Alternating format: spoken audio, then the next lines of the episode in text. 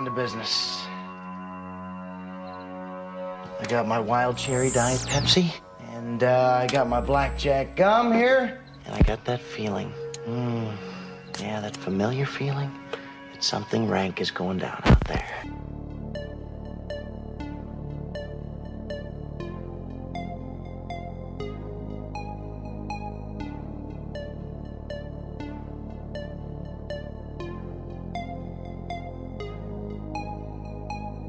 I'm funny how? I mean, funny like I'm a clown. I amuse you. I make you laugh. I'm here to fucking amuse you. How the fuck am I funny? What the fuck is so funny about me? Tell me. Tell me what's funny.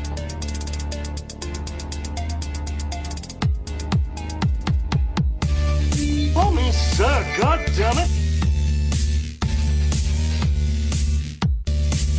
Brothers don't shake hands. Brothers gotta hug. Come out to the coast. We'll get together, have a few laughs. You! As far back as I can remember, I always wanted to be a gangster. You ever seen a grown man naked? I'm so racist! Anybody move, I'll blow your fucking head off. And the medic gets out and says, Oh my god. I'm your huckleberry. My advice to you is to start drinking heavily. Put that coffee down. Pauline, this calls for the old Billy Barul. That's a huge bitch! The royal penis is clean, Your Highness. Hey, where are the white women at?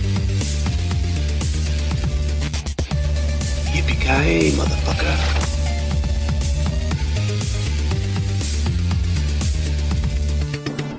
It's over, Johnny. It's over!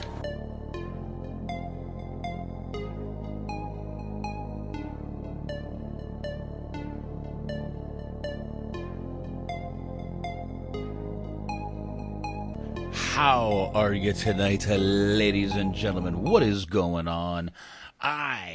Am your right now. I'm your host. I am Boxman. David Richardson is my name. Um, right now, it's just me. I'm kind of hanging out. Uh, Anthony should be here in a little while, but till Anthony gets here, I can do a do a few things. Uh, go over a few little uh, notes about the movie. Maybe go over the cast a little bit. Um, then hopefully Anthony will jump in. I might need to take a break if Skype acts up like it has been. But until then, let's uh, let's do this. Um, the movie we're doing tonight is Tombstone, uh, 1993 movie Tombstone, which is actually about uh, a few things. Tombstone, Arizona. Uh, they mentioned the gunfight at the OK Corral, and this is also the story of Wyatt Earp, Virgil Earp, and uh, the three brothers, the Earp brothers. Um, so this is a really, really, really good movie. Um, the good thing about this movie is there's a lot of truth to it.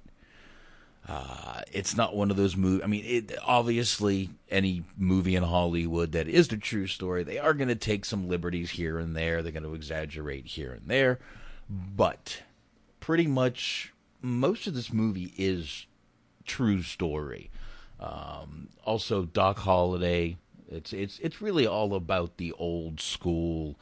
Um, basically, the the, the Cowboys against Wyatt Earp and his crew, which is actually, you know, a damn true story. All of all, all of the events in this movie pretty much all happened. Um, so, you know, let's go ahead and, like I said, we'll go through some of the cast while I'm waiting for Anthony. Kurt Russell plays Wyatt Earp. I don't believe I really need to go into Kurt Russell. I believe the name speaks for itself. This man has been in, you know, a shitload of movies. Uh, I don't need to go into it, but of course, I will a little bit. Uh, Kurt Russell. I mean, this guy has movies dating back to Jesus Christ. I mean, he was in in 1962, this man was did one episode uncredited of the Dennis the Menace TV series. Um, you know, movies going back to uh, let's see, what's the first movie he's credited for here? Uh, the Eleventh Hour, 1963. Uh, TV series The Man from Uncle, 1964. I mean, this guy goes back, back, back, back, back. But obviously, some movies that uh, we can pretty much, probably most of us know him for. Um, I actually remember him from the Elvis TV movie a long, long back. Escape from New York, obviously, is one people remember him from. Big, Big Trouble, Little China, Overboard, Tequila Sunrise. One of my favorites, Tango and Cash, Backdraft, Captain Ron, Executive Decision. We've talked about that. Uh, another one of my favorite movies, 3,000 Miles to Graceland. Um, I mean, just, you know, Death Proof. Uh, he's in Furious 7. Hmm. I haven't seen Furious 7 yet, be honest with you. But I mean, just, you know, from back from them, and the guy still has credits going on today. So, you know, that's him. We go to Val Kilmer playing Doc Holliday. And I think now Wyatt Earp has a lot of movies made about him. Uh, obviously, you know, everyone would probably say, well, do, you know, is this the right movie to watch if I want to learn about Wyatt Earp? Or do I watch the Wyatt Earp movie? Well, subjective, obviously. Uh, if you want to know about his life after being a lawman and going to Tombstone, Tombstone's your movie. If you want to know about his life as a lawman before Tombstone, Wyatt Earp's going to be your movie. Uh, so there's, you know, the, the, two Wyatt Earp, you know, the one with Kevin Costner. But um, anyway, back to Val Kilmer. He plays Doc Holliday. One of the best Doc Hollidays I've ever fucking seen. He really did a hell of a lot for this character. I mean, we've brought up people like um, you know, Emilio Estevez playing Billy the Kid and just how amazing he was. Now, I know nothing about Billy the Kid. None of us ever met Billy the Kid, but the way that Emilio Estevez, Estevez brought forth that character is the same way Val Kilmer brought Doc Holliday to this movie. Uh, we will play many clips by Doc Holliday tonight, just because you know that that's what this movie this movie is a lot of fucking great clips. Got some long ones in here to play, but um, I've got them all pretty, uh, pretty, pretty laid out here. We've got Sam Elliott playing Virgil Earp. Sam Elliott. I mean, all I need to say is Roadhouse, don't I? Roadhouse, fucking Roadhouse.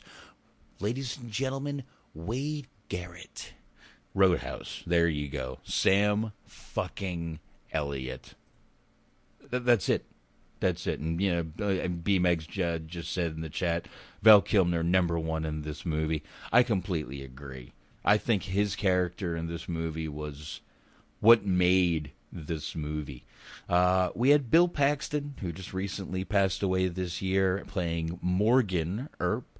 And I've said before, if you go through the 90s, Bill Paxton was in every movie. He just was. He was just in every fucking movie. This guy. Um, there's your three your uh, your three Earp brothers, by the way: Kurt Russell, Sam Elliott, and Bill Paxton, Wyatt, Virgil, and Morgan Earp. Uh, we had Powers Boothe playing Curly Bill Brocius, which we will uh, definitely get into him. Michael Bean, Behan, I believe is his name, plays Johnny Ringo. Great, great character in this movie, also. Um, and again, it's good to talk about these people because these characters are real and these people existed. Um, Michael Biehn was one of movies I know him from is Navy SEALs. You know, he's been in a ton more, and we'll get into him more. Uh, Charlton Heston is in this movie. Jason Priestley is eh, he's in the movie, not a lot, but he is in the movie. Uh, you have Jon Tenney. Stephen Lang plays Ike Clanton. Um, Thomas Haden Church plays Billy Clanton. Thomas Haden Church, I believe we all, you know, we, we know him. He started off on a little TV show called Wings. Uh, but, um, you know, he's been in this movie. He was in one of the Spider-Mans. I forget which one it was. Please forgive me. Uh, but he's very underrated. A lot of voice work behind him, too. Dana Delany is in this movie. Uh, Paula Malcolmson is in this movie. She plays Allie Earp. She's one of the brothers. Uh, I believe it's um, Sam Elliott's girlfriend in this movie. By the way, she was in one episode of NYPD Blue. Bing Bang Boom, your tie in. Billy Bob Thornton has a little part in this movie, which we will play. Now, Billy Zane even has a part in this movie. And I'm going to bring up a name that you guys are going to be like, what? Really? Wyatt Earp was in this movie. Yes, Wyatt Earp. He is legitimately the fifth cousin of Wyatt Earp. This man's name is Glenn Wyatt Earp. Uh, he's done a few more movies than just this one. But yeah, there still is a Wyatt Earp around, and uh, he is him. He's really only done three other movies. In 2008, he did two quick quick movies. Uh, he was an airport announcer. He was a voice in Pretty Ugly People, a TV series, Sordid Lives. It's the series. He was in that and something uh, called Grace of the Gun, which was a short in 2010. Um, but uh, there you go. He was in those three. But yeah, his name really is Wyatt Earp. So he legit, like I said, fifth cousin of the real lawman Wyatt Earp himself. Um, kind of going through. That's really uh, Frank Stallone is even in this movie. Uh, obviously, the brother of you know the Stallone. Yeah, uh, brother in the movie. Yeah. All right, that was my fun for the night. Just so you guys know, I've got uh, a little bit of uh, Absolut Citron sitting over here, a few beers, and uh, I'm feeling no pain feeling no pain.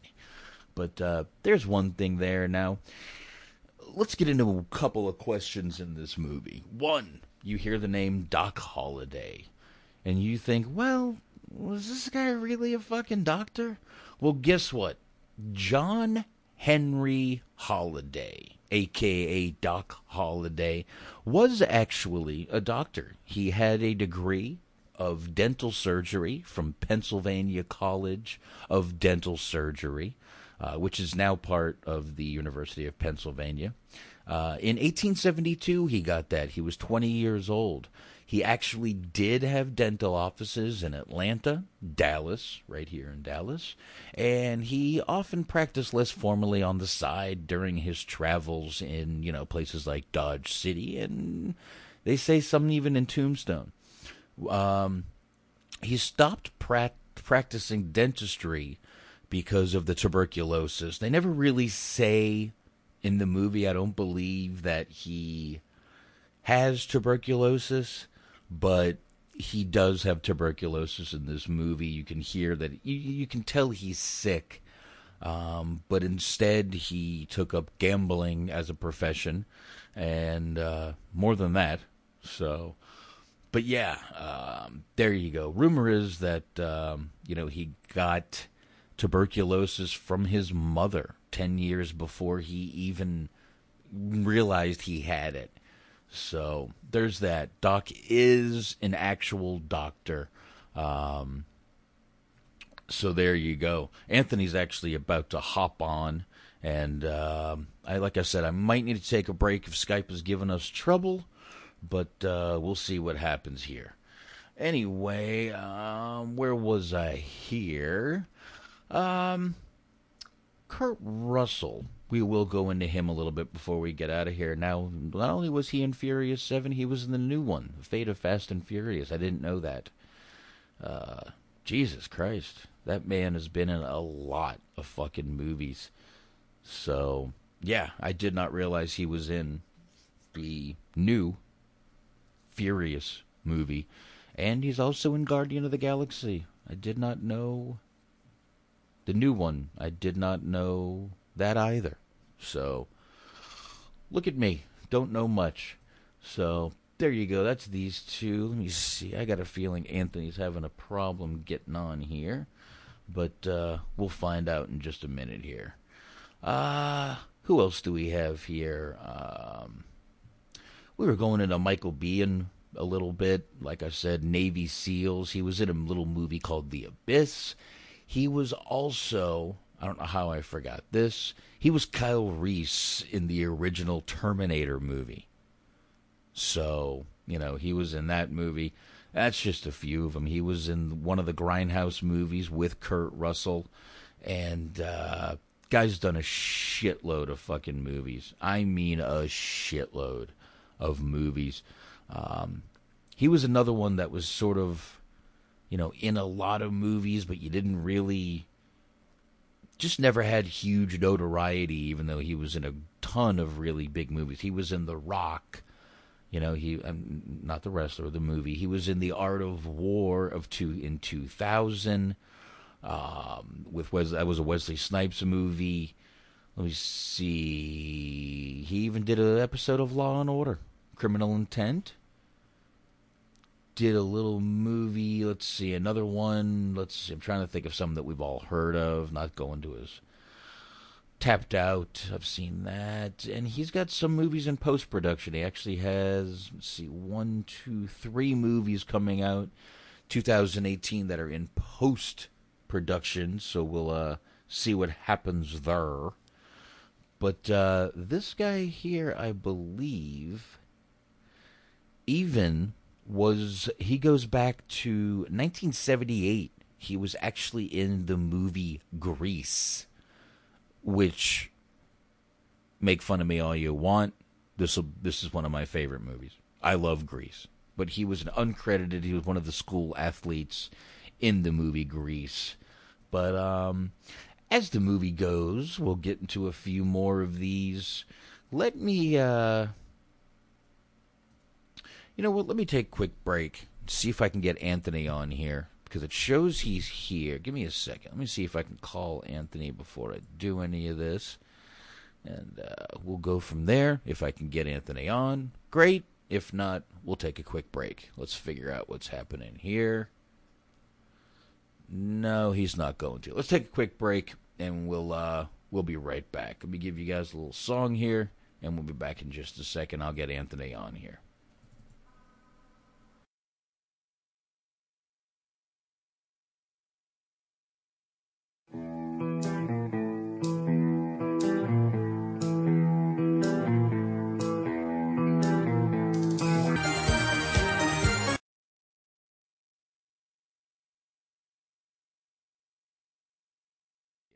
All right. I'm sorry about that, everyone. I finally have Anthony on the line with me. Took a little while, but I finally got him. What is going on, Anthony? What's going on, bro? I have not been replaced yet, so uh, welcome to you and welcome to the esteemed listeners of the THT Movie Review. There you go. I got to turn you up just a little bit, or turn yourself up a little bit, actually. But crank it up, Anthony. Crank that shit up. There, you, go. there you go. All right. So, there we go. Now, Anthony, we uh I talked a little bit about uh we've been doing I've been talking about Tombstone. I sort of went through the actors already and it's getting a little late. So, yeah. So I think we should get right into the movie. And um, like I was saying, this movie's mostly true. They took a few liberties here, a few liberties there. But uh, let's go ahead and get right into the movie. I think the intro pretty much uh, sums up the whole movie. maybe a little long, but I'm going to go ahead and play it. What do you think? No problem. Here we go. 1879. The Civil War is over, and the resulting economic explosion spurs the great migration west. Farmers, ranchers, prospectors, killers, and thieves seek their fortunes. Cattle drovers turn cow towns into armed camps with murder rates higher than those of modern day New York or Los Angeles. Out of this chaos comes legendary lawman Wyatt Earp, retiring his badge and gun to start a peaceful life with his family. Earp's friend, John Doc Holliday, a southern gentleman turned gunman and gambler, also travels west, hoping the dry climate will relieve his tuberculosis. Silver is discovered in Arizona. Tombstone becomes queen of the boomtowns, where the latest Paris fashions are sold from the backs of wagons. Attracted to this atmosphere of greed, over 100 exiled Texas outlaws band together to form the ruthless gang recognized by the red sashes they wear. They emerge as the earliest example of organized crime in America. They call themselves the Cowboys. All right. And that that's where the movie starts. I do want to say one thing real quick, Anthony. I was mistaken. They do mention Doc Holliday's tuberculosis. Um, Anthony, real quick, I want to ask you a question before we uh, get into this movie like we're going to. Um, Doc Holliday, played by Val Kilmer. What do you think? Like, like bad motherfucker. I mean, is that that's really all you can say, dude? He was just so good in this movie. And I was saying how me and you were talking about Emilio Estevez playing Billy the Kid, and you know, it's sort of the same dynamic. Billy the Kid just brought that character to life, and I think Val Kilmer did the same thing with Doc Holliday. He sort of stole the movie. We've just said it the the exact moment I said it. He sort of stole the movie. You know. Uh, go ahead. Sorta, he did, man. I'll say, like he's like from the movie. Mm-hmm. Yeah, yeah. I mean, he, he definitely stole the fucking movie, but god damn, he was good. Uh, Weaves is bringing up the budget for this movie was twenty five million. The box office profit for this movie was fifty six five hundred and five thousand million. That's a. This was a really good movie, and I would dare say this movie came out at a time when people needed another cowboy movie. You know? Were you a big Western guy growing up? Um, my dad loves the old Western movies. Um, matter of fact, my dad likes the old westerns where the, the the man who played Doc Holliday in three different movies about Wyatt Earp was actually um, Adam West, who played the original Batman. So my dad likes him. Wow, that's interesting. Yeah, my dad likes all the movies that he's in with, uh, you know, playing the uh, the character there. But my dad's big into the old westerns. Me, not so much. I do like watching them. Usually, the stories they tell are really good, and I love this one because it's pretty much a fucking true story. You know what I mean? It, it it really is. I mean, like I said, they took a few liberties, but you know what movie doesn't? But um, you know the the main villain in this movie is Curly Bill Brocius, played by Powers Boothe, and he he's pretty much a badass too. But um, basically, the movie starts out right there, right after they sit there and talk about. Uh, you know, Wyatt Earp finally retiring. But the Cowboys, they sort of come right in. Now, again, we were told the Cowboys all wear red sashes. So remember that, you know, that's that's definitely a big part of the movie. But right in the beginning, they go to a guy who's getting married. It looks like they're in Mexico for this part. And immediately they basically just say, "Y'all kill two cowboys" and start shooting. Um, but Curly introduces himself here, and I think we might need to play that part. What do you think, Anthony? I do. Give me one second here, and we'll play that. Uh... All right, here we go. They call me Curly Bill Brocius. I'm what you might call the founder of the feast. So next time we come, you better step aside. I ain't kidding neither. Un caballo pálido. Bajará por la montaña. Y quien lo cabalgue será la muerte.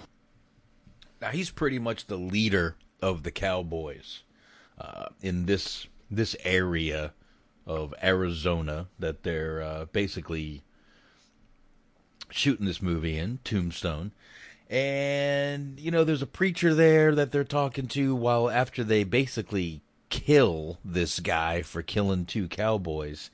And you know, the preacher's yelling at him and this and that, how they just come in and kill people and uh man, these were tough times to be alive, dude. Tough times. Tough fucking times. for some, but I, I swear, I thought this was hilarious. Yeah. Well, I'm gonna play the part. Shut up the wedding. I I am gonna play the part. They did shoot up the wedding, and uh, right after that, they basically sit down to a little meal, and uh, while they're sitting, the preacher comes up and starts screaming at him and talking this and talking that. And uh, we do find out here that uh, the man who plays Johnny Ringo, Michael Biehn, is more than just a an old time cowboy thug. He's uh, he's a very smart man, and uh, get a little bit of that right here. And I'm going to go ahead and play some of this for you guys. Temor de Dios. Temor de Dios es lo que ustedes no tienen. Tú eres el hijo de Satanás. real quick. That was the preacher coming up to him and telling him something, and Johnny Ringo just pulls out his gun, pops one in his head, and acts like nothing happened. And the rest of the crew, they're shocked for a second, but then you get uh, then you get this.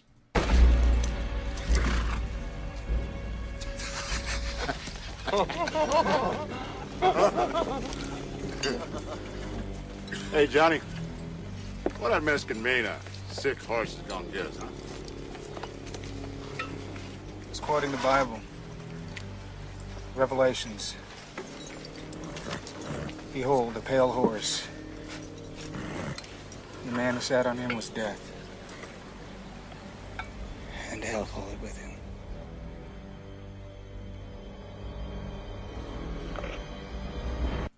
There we go. A little little idea of uh, Johnny Ringo, who uh, you know, ac- according to most accounts, wasn't the badass they made him out to be in this movie. Um, he was actually rejected by his family for being who he was, for being one of the cowboys. Basically, these guys, I mean, they say it in the intro. The cowboys were the first coming of organized crime in United States, you know? The- It's exactly what they were. That too. Do what? I said I can believe that too. Oh, absolutely, absolutely. I mean, it's definitely believable, but um, I mean, you know, we, we, we uh, this is right here where where Wyatt Earp actually comes into town. He's in Tombstone. Um, immediately, the marshal walks up to him. Matter of fact, I'm going to play that part too. Immediately, right when he walks into Tombstone, the marshal walks up. Mr. Earp, my name's Dake, Crowley Dake, U.S. Marshal for this territory. Forget it. I'm retired. Excuse me? I said forget it. I don't want the job, and that's final. I don't think you understand. Oh, you don't understand, Marshal. I did my duty. Now I'd like to get on with my life. I'm going to Tombstone. Ah, I see. Easy on the Well, grain. striking Butch. rich. There you go. Well, all right, that's fine. Tell you one thing, though. Ever saw a rich man didn't wind up with a guilty conscience? I already got a guilty conscience. Might as well have the money, too. Good day now. You know, he's got a good point there. I've already got a guilty conscience, might as well have the money too. That's a good line, if you think about it, because it really makes sense. Well, I'm already this, might as well have that. You know what I mean?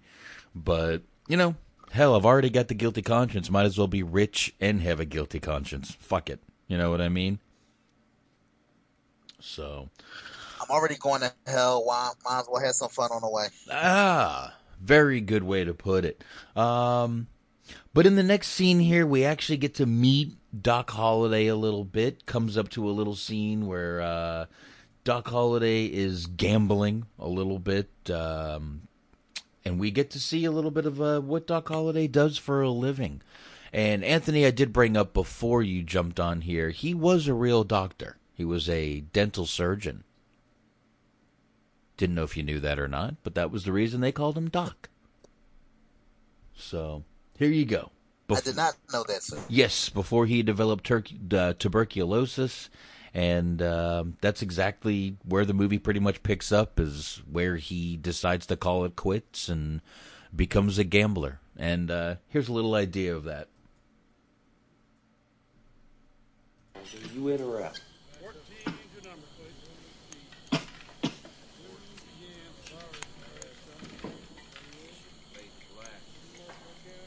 Five hundred. Must be a peach of a hand.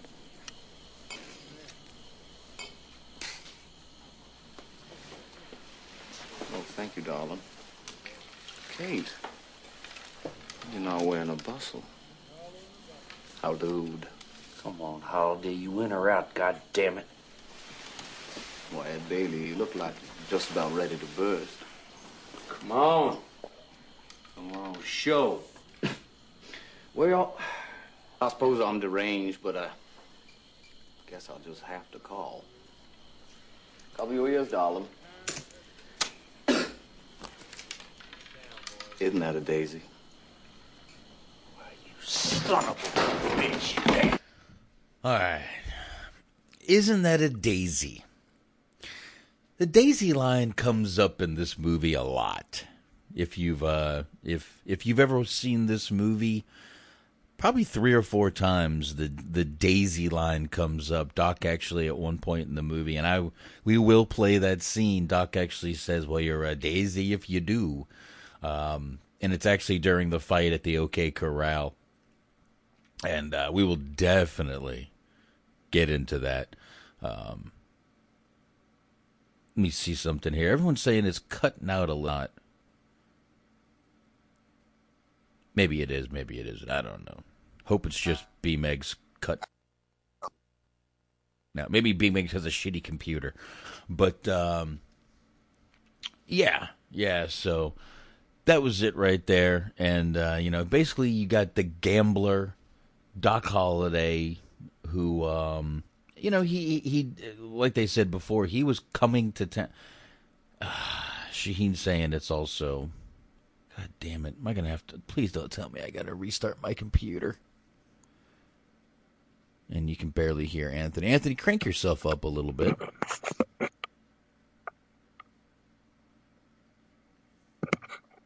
How am I now? All right, and Shaheen is saying it's uh, you're good now. Shaheen is uh, you're good. I can turn you up a little bit, by the way. And Shaheen is saying that it's skipping every few seconds, but I don't know. All right, let's see. Let's um. Anyway, uh, they do finally get into uh, Tombstone here. I'm gonna keep going a little bit. Uh, yeah, it's, thinks it's your connection, not your volume. But I get you cranked up, so we'll see what happens. Um, we keep going here a little bit though, and uh, you know this after this scene, obviously the guy was pissed off that Doc Holliday won, and it actually shows here that um, Doc Holliday ends up killing this dude and robbing this fucking place actually. Uh, which just shows Doc Holliday again, the badass we've all thought he was. But the woman in this movie, Kate, that plays his I'd say his girlfriend, but goddamn, dude, she plays his enabler. you could say that. It's the only way to to describe her. Yeah, she's an enabler. Um, I mean, there's plenty of points in this movie where he's told, you know, don't do it, don't do it, but uh, and he does it anyway because of her. But I'm I'm gonna play a little more of this scene right after the guy gets up.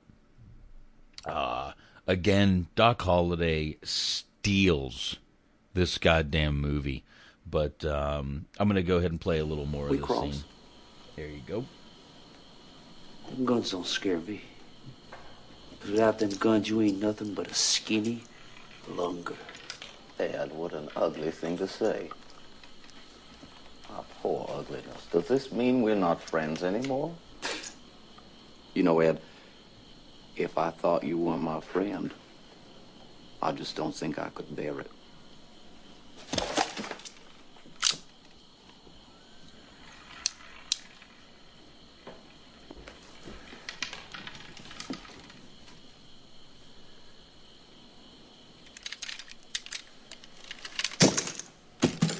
There.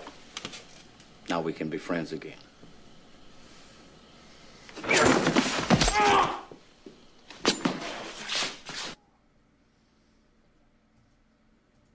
There we go. Doc Holliday puts his guns on the table, and the guy still comes at him. And what does he do? Pulls out a knife, stabs the guy. Um, but yeah, and uh, I, I really hope the connection is good for everyone because it's not as bad on my end as it seems to be coming out on Skype. So I don't know. We'll deal with this. I'll be honest, guys. We tried Skype, didn't work. We tried Discord, it was lagging like a motherfucker on my computer. So we just decided to do it on Google Hangouts. Maybe it is a little bit laggy, but I'm sorry, guys. I'm, we're doing everything we can here to uh, make sure Anthony can hear these uh, these sounds that I'm playing. But uh, yeah, that's uh, that's pretty much our first meeting with Doc Holliday. Um, the next scene we kind of go to is Wyatt. They do finally show up in Tombstone, and he's with his brothers, Virgil and Morgan. And uh, they meet the town marshal, who, let me see here, is played by. What's that fucking guy's name?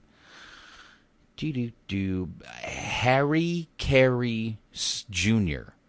Um, no relation to the baseball announcer Harry Caray.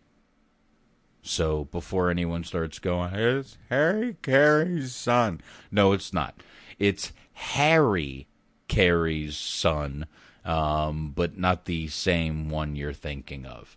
So that's who plays him and Mutz the Marshal. And he sort of explains that the only law going around that town of Tombstone is the Cowboys. And that's kind of why I want to play this scene. Um, and again, it brings back the fact that these guys are basically organized What crime. Fred White? So here you He's go. Town marshal. My pleasure. A lot of law around here. Already met the county sheriff. Who, Behan? He ain't no law. Only real law around here is the cowboys. Cowboys? I'd have run in with a couple of them up in Prescott. Nobody does nothing without them. I mean, they're it. There's three of them right over there. You can always spot a cowboy. They always wear those red sashes. The main fact is, cowboys are good for business. About all these saloons. Oh, that's a real mother lode here in Tombstone. All up and down Allen Street here. 24 hours a day. You got liquor, hostesses, gambling, making money hand over fist. All except the Oriental. That's a regular slaughterhouse. Even the high rollers won't go near it.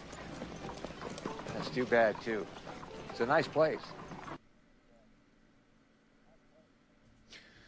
Now the Oriental. This is where they finally get a piece of the action. The Oriental, I love Um, go, go ahead, Anthony. Go ahead. Go ahead. You've seen the movie. Talk. Come on, The man. Oriental. I, I, I, how the hell can I follow that line? The Oriental.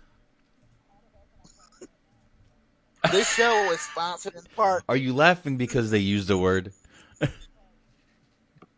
by the I, I Oriental? I want, no, no offense to the Orientals out there, though. Yeah, no, no, no, no, no. I mean, look, this is what eighteen. Jesus Christ, this is like eighteen seventy one or something like that, dude. I mean, this movie's way back in the day. 1880. Eighteen what? Is it eighteen eighty? Jesus Christ, good job, Anthony. Uh, but yeah, the Dweebs is right. Oriental was also in Monopoly, uh, which is why they made a bunch of different monopolies. Um, but they're saying that you know the Oriental's a place that no one really should be going into. but of course, you know, as you know, as as Fred just said, but uh, who walks right in there? God damn it! But Wyatt Earp, who encounters none other than Billy Bob Thornton, who I don't believe had been a been really a big actor before this. Oh, but he, I, I like we said it before, but I Billy believe- Bob Thornton always makes an impact, no matter how small his role is in a flick. I'm noticing that with him. He does, but I, I mean, I believe this was pre Sling Blade. I'll tell you what. Give me a couple seconds here. I'll pull up the old IMDb. I believe this was pre Sling Blade. Uh, so let's see here. Let's go back. Tombstone was 1993. Sling Blade Was 96. was 96. Yeah. So this was pre Sling Blade. Uh, this wasn't his wasn't his first movie. Billy Bob Thornton was in a few different things before this, but this was probably one of the this was might have been one of his bigger roles before he kind of broke out with Sling Blade. Um, I know he was in On Deadly Ground. I mean, you know, that's an old uh, Steven Seagal movie, but uh, this th- this part here, I guess we can go ahead and play the part where Wyatt Earp walks directly in there and uh, finds out why the place is so empty. Here we go. Howdy, stranger. What can I get you? I wouldn't mind one of those cigars. I'm about ready to go home. I wish y'all stop yakking this plate. Thank you. Kind of nice in here. There you go. You run it? Bill Joyce, owner operator. Waiter. Earp. yes, sure. I said lay off the queen, you jackass. I swear I'm gonna slap somebody now. Excuse me for asking, nope, but kind of dead in here, isn't it? You don't listen too good, do you? See that bird at the faro table? You back that queen again, you son of a bitch. I'll blow you right up that wildcat's ass. Do you hear me? Huh? He was barging in here one day, slapping all the customers, waving his gun around. He chased out all the high class play. The only trade comes in and out is just the bummers and the drovers. Just the dregs. Why don't you get rid of him, get yourself a straight dealer? Sure, stranger. That's easy for you to say. Shit. And goddamn it, Junior, how many times am I gonna have to tell you to keep that damn cigar out of my face? Huh? All right, before I start this scene here, um, obviously he he runs into the bully, which is what you know the word we would use now. He's the bully of the place. You know what I mean? okay. Um, Wyatt Earp isn't the dude to take a bully lightly. And uh, basically, this is what Wyatt Earp does. Um, again, I did say some of these scenes were going to be really fucking long, but uh, they're worth it. These some of these scenes in this movie just can't go without being played. Almighty, it's like I'm here sitting we here playing cards right with my brother's kids or something. You nerve-wracking sons of bitches. Something on your mind? Just want to let you know you're sitting in my chair. Is that a fact? Yeah, it's a fact. Well, for a man that don't go heeled, you run your mouth kind of reckless, don't you? No need to go heeled to get the bulge on a tub like you.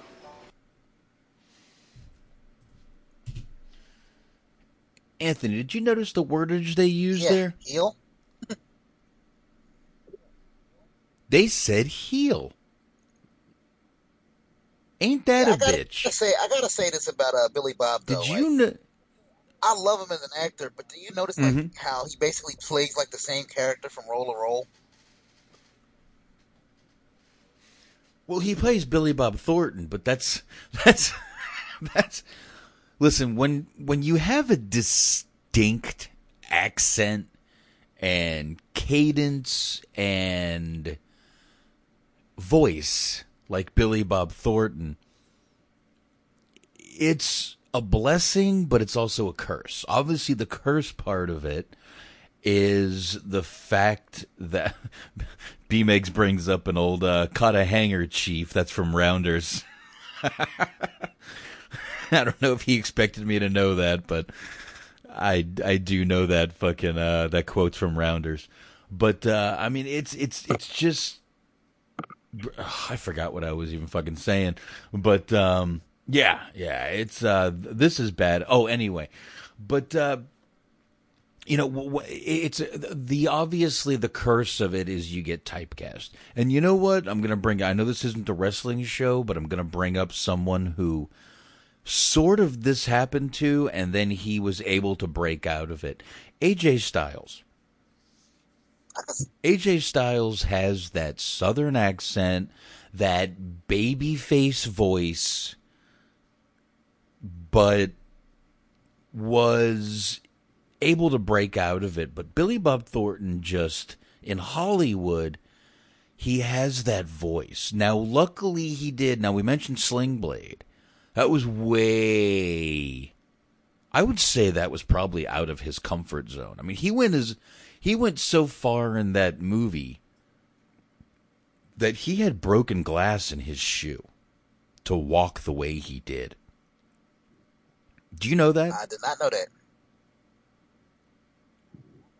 He has he put broken glass in his shoes in order to walk the way the odd way that Billy that uh you know that he walked in that movie Sling Blade. That's dedication, dude. But I like Billy Bob. Oh, I do too. Oh, real quick. Um, I mean, look, any man who has Oh, I'm sorry, I wanted to throw Yeah. out a quick little factoid about Eldest. Did you know he actually? Sure, sure. Did you know he actually had a uh, country rock band? yes, Did you know the name of it? I actually did. I do not go Box. Masters. I'm, was going to ask you if he was like a uh, the guitar man in it. Was you like a, a bass player or something? Ah, the swinging little guitar man. That was an Elvis line. No, I wasn't. But that's pretty cool. and they're like actually that. uh, they're still around. They were formed in 20, 2007, and they're still going strong. Really? Well, good, man. Look, I, I listen. I like when these actors go out and do more than just. Yeah, I like when they go out and do what they want to do. You know what I mean? Go do it. You guys have the money. You most of them have the time. Go do what the fuck you want to do. I, I I I appreciate actors who go do that instead of, you know, just trying to be the guy that everyone thinks they should be. Uh, you know, whatever. It, whether I look, uh, that's why I, I look. You can say what you want about Jericho and his shitty band, but that shitty band is probably making him a pretty goddamn good living on top of WWE. I look at it like this: if you have the money to live your life, you know, you people it. listen to that shit. I I absolutely agree. And if you you know what, not even the money. If you have any way that you can live your life, even and be happy, do it. I say do it. Fuck everyone else. Do it. And that's what I say. Um, so there you go. But yeah, man, Billy Bob Thornton, he is, listen, any man that's been inside Angel- Angelina Jolie, I got to give a high five. you know, cyber high five. And I and I also want to shout out. I also want to shout out Weeds for the uh, line here about uh, broken glass equals suck at CZW. I, I had to give some, uh, some uh, props for that one because that was fucking cracking me up right now.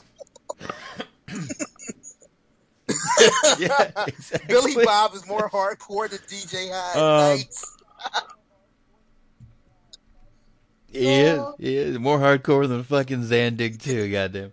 Um, all right, let's get into this because this is where I believe this is one of the parts in the movie that really this is this is where the movie takes a turn.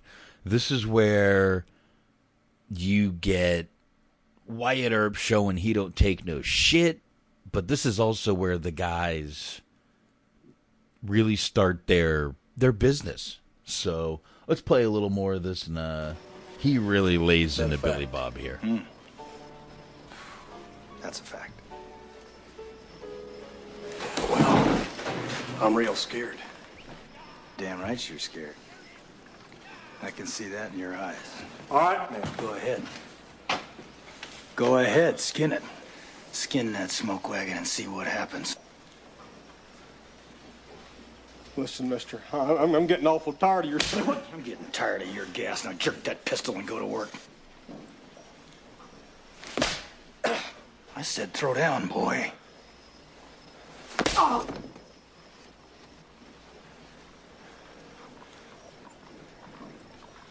You gonna do something or just stand there and bleed? No? I didn't think so. Here, Bill. Keepsake.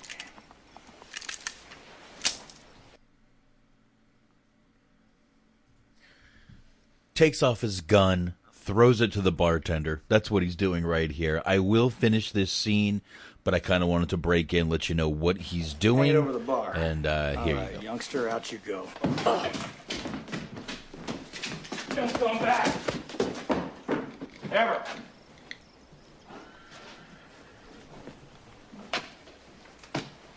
Oh, what do you say, Milt? 25% of the house take sound about right?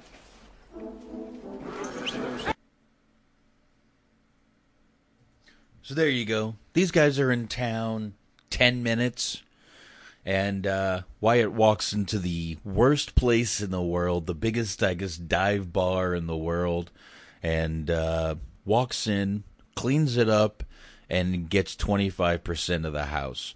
Um, they do mention, you know what, I'll, Anthony, I'm going to go ahead and play the rest of this scene. Is that all right?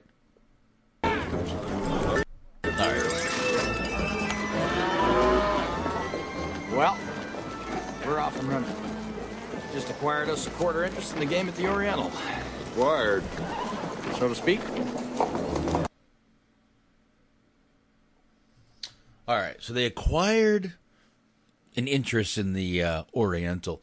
Um, you're going to hear in a minute, um, and, and we're going to get back to Billy Billy Bob in just a few seconds here. You're going to hear the mention a game called Faro in a minute. He said we got a Faro game. Faro was a game that was very popular in these days, not played much anymore. Um, really, the only people that play it now are like old Civil War enthusiasts and people like that. It's very similar to uh, Baccarat, which I have no idea how to play. No idea. The only game I know how to play mentioned in this movie is poker. I can play any game of poker you throw at me, but um, basically this is back baccarat. My my uncle can play the shit out of some baccarat, but I don't know how. Said it again, So, This is it now. Wh- And, which uh, part? Bagger- you said Bagaret? Sounds like an old school wrestler game. You know, where they go from town to town and bag a bunch of rats. Back. Bag. It's actually back. Back. That's funny. I like that. Of that. Uh, but there you go. Time to bag her at. I'm sure fucking hey, Ricky Morton knows all about Flair, that shit. probably should be about, if you're Ric Flair, you should be about 10,000, 12,000. Uh, oh well, uh, ten thousand and one according to Flair, I believe. I don't know if uh, I don't know if Fifi was counted in that one. So uh, who knows? No, she got counted about twice. Um, yeah, no shit. Uh, but now I'm going to play uh, a little more because Billy Bob Thornton obviously is p- really pissed off that he just got thrown out of the bar, like any bully would be. But um, basically, right here, he walks up. We not only get to hear a little bit of what happens here, but this is where Wyatt Earp realizes Doc Holliday's back in town. Uh, and here they're with him. They are all supposed to be joining here to kind of enjoy life. And uh, I'm going to play the part right. Uh, well, may as well play from right here where we left off. Here we go. Now all we gotta do is keep our eyes on that brass ring, fellas. You're the one, Wyatt. What? God damn it! They were they were already talking about Vince's brass ring. You believe that shit? We might have to. this this is a wrestling episode. Fuck it, it's a wrestling episode. This is a wrestling movie. God damn it! God damn it! They were going for that brass ring, and God damn, fucking Roman Reigns wasn't holding them down. Uh, right, here we go. Let's play the scene. Let's play the scene to get away from wrestling. Uh, again, we meet uh, we we meet Doc Holliday again in Tombstone, and uh, this is also where uh, Johnny Tyler. We hear the name finally. Uh, a little, a little, a little taste, and he does not know that this is Wyatt Earp yet. By the way, and uh, we will hear his reaction when he finds out it is. Let's go. Madcap! Doc? Where are you going with that shotgun? Brass ring, fellas. You're the one, Wyatt. Rewind a little bit. Hold on here. Why, Johnny Tyler! Madcap! Doc? Where you going with that shotgun? I didn't know you was back in town. Well, well. How the hell are you? Wyatt, I am rolling. Morgan, Doc. Virgil. Who's Doc? Wyatt Earp?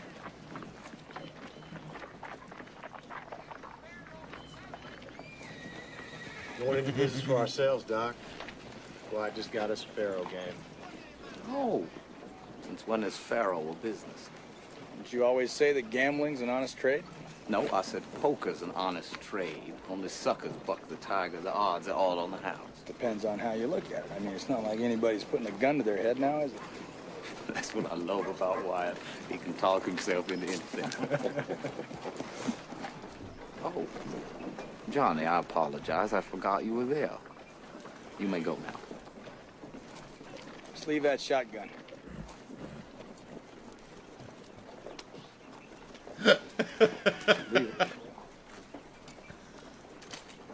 Hold on a second. I'll stop in a second. Thank. Okay, just to preference this scene, not preference, but sum up this scene. Billy Bob Thornton, Johnny Tyler, comes running up to kill these men, basically Wyatt Earp with a shotgun, obviously realizes who he is. By the time he's leaving, he's thanking Wyatt Earp. You go to kill a man, and by the time you leave, you're thanking him for not killing you. You understand? You, you, you, you see a problem here, Yeah. Anthony? it's funny, but yeah, I see the problem there. That's kind of fucked up. It is funny, but it's real fucked up. That shows what kind of you know reputation Wyatt Earp had, uh, and you know obviously his his reputation was as a a, a lawman, um, and a badass lawman, obviously. Um, but uh, this is also where uh, right here the uh, obviously a little town like this would have some entertainment and uh, we see the little uh, now he is uh, married to Maddie, a girl named Maddie in this movie. Um, Maddie Earp is played by Dana Wheeler Nicholson. Really hot woman. Um, and in this movie, she's addicted to uh, hard to say that word. Ludlum is what she calls it. It's actually called laudanum. Laudanum is really the name. It's basically a concentrate in ex, uh, extracted opium, which was extracted into alcohol, is what it is. And his wife is addicted to that. She says she uses it just for, you know, headaches, but obviously she's addicted to it and shows it in a few scenes. But we do see where Wyatt sort of sees the entertainment coming in, which is a a play. Um, and we meet Dana Delany right here, who sort of plays. She's the actress in the play. Um, and the guy that is with her, playing the other actor, was in a little movie called Clash of the Titans. I don't know if eh, you probably saw that in school, Yeah, right, Anthony? ago. Well, I mean, I saw it more than one year in school, but uh, I'm stalling because I'm trying to find his name. Uh, is what I'm doing, by the way. But uh, yeah, here we go. The uh, Clash of the Titans. Wow, that was 1981. Uh, obviously, a it is definitely one of the films that we saw in school. I remember seeing it. Um, can't think of the guy's name. It's still not even right in here. I must have pulled up the wrong one. I believe it's Harry Hamlin is the guy's name, but I could be fucking wrong. Who knows? Whatever. But he was in that movie. Nope, Harry Hamlin. I'm right. I'm right. And uh, he is in that. And um, we go in. There's one scene. Now they take the first guy in this, and the Cowboys basically first scare the shit out of the first dude juggling on stage. And uh, but we go to the uh, the one scene, and then finally the actress comes out in a little devil scene, and uh, Curly Bill, being him uh, himself, go ahead and makes a little statement about uh, the devil in this scene, and we're going to go ahead and roll that. And what I do? I take a deal and then crawfish and drill that old devil in the ass. How about you, Ronnie? Tell you what you do. I already did it.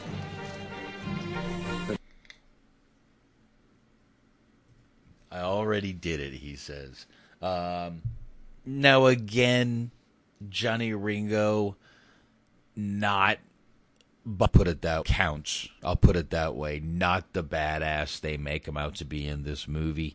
Um, his family, basically, like I said before, his family shunned him for being one of the cowboys and a murdering piece of shit. Uh, his family, his mother, his father wouldn't even basically take him back in. They basically just told him, you know, you're not part of this family anymore. Um, I'll get into more of that a little later in the movie. Um, actually, I'll tell you what, I'll get into that when uh, him and Doc have his little, uh, the little ending scene where uh, some more daisies get brought up. But um, that's the one scene now. You know, as this little play is going on, they don't know who the devil in the scene is that's that's uh, that's doing the play, and it turns out to be Dana Delany, the girl in this movie who plays. What is her name in this goddamn movie that she plays? Josephine Marcus is their name in this movie, and uh, he when she came out, she gave him a very passionate look, like she actually knew who he was. And uh, let's go a little bit here. We'll play a little bit more of this.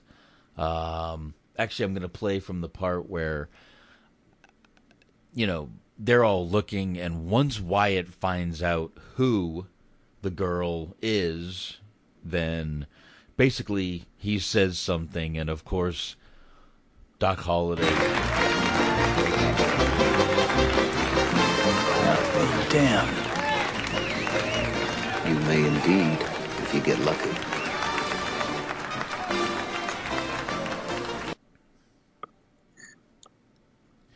He makes that little comment right in front of his, in front of uh, Wyatt Earp's wife at this time.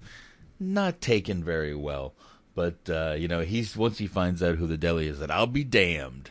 And uh, you know Doc Holliday, you, just might if you play your cards right. But uh, anyway, let's go ahead. Now we go to.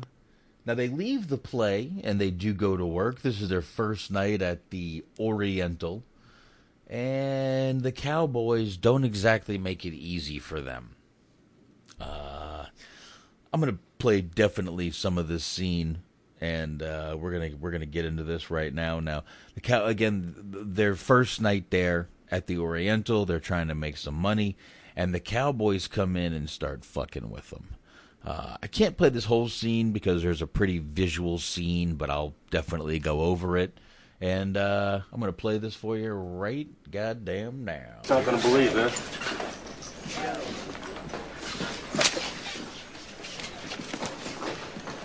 Wyatt Earp, huh? Heard of you. Listen now, Mr. Kansas law dog. Law don't go around here. Savvy? I'm retired. Good. That's real good. Yeah. Yeah, that's real good, law dog, 'cause law just don't go around here. Yeah, I heard you the first time. Winner to the king, $500. The voice you hear talking about Law Dog, that's Stephen Lang. He plays Ike Clanton.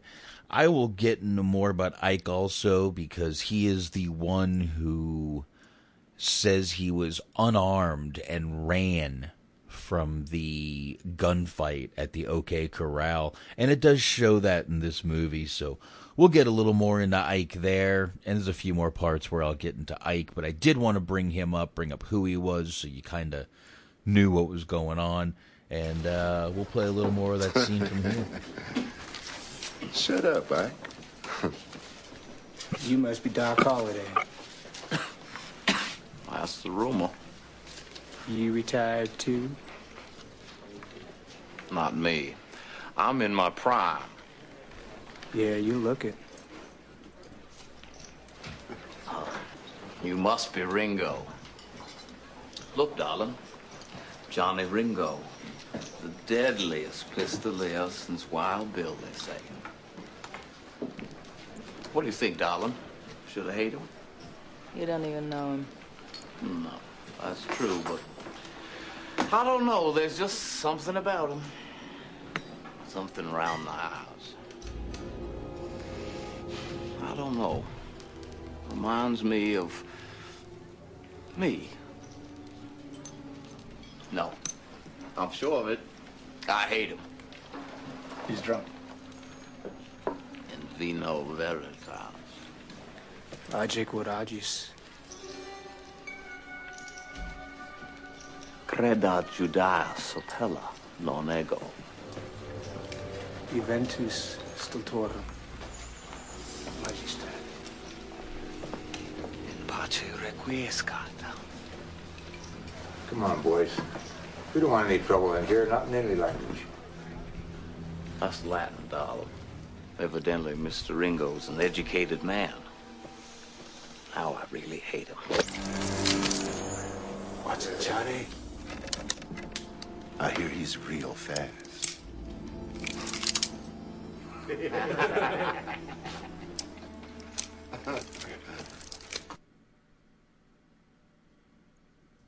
All right. I can't really play this part because uh, it's very visual. From here, basically, uh, Johnny Ringo does a little uh, gun spinning scene. He uh, just sort of shows off with his pistol, spinning it in his hand a little bit. And Doc Holliday kind of makes fun of him by doing it with his little uh, drinking cup. But uh, this is sort of, I mean, they've already got some heat with these guys. And I know I'm using wrestling terms, but god damn it, it's in my fucking blood. what are you gonna do, right, Anthony? Maybe we should down some Pro. Yeah. There, I said someone did. I, I never Ico said Pro. Ico Pro. did I? Jesus, box. Uh, are you in? Uh, fuck, are you in Zubaz right now? Actually, I son am. of son of a I, bitch. I gotta be on there.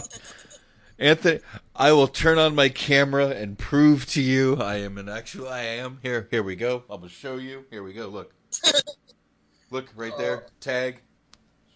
Zubaz right there. There you go. Original pair. I do actually have on Zubaz.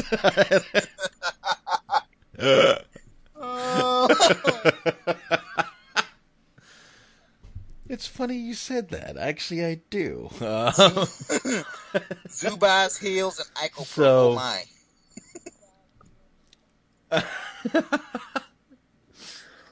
Jesus Christ. Anyway, um, all right. So yeah, th- this is this. You know, obviously, you know, like I said, uh, I can't stop laughing now. God damn, I'll do another shot of vodka in a minute here.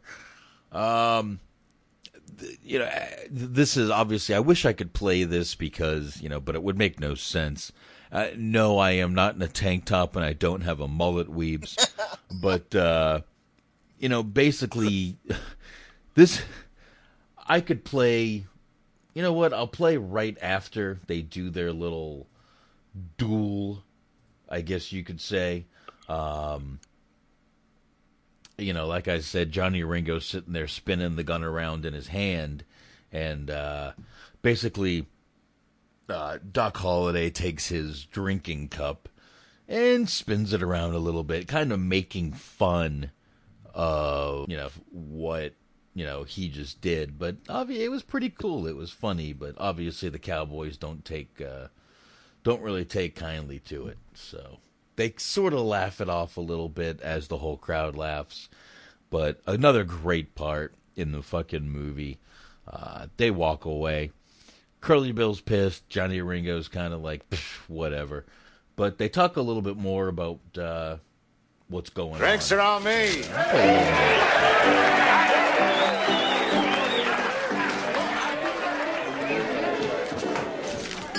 Getting kind of spooky around here.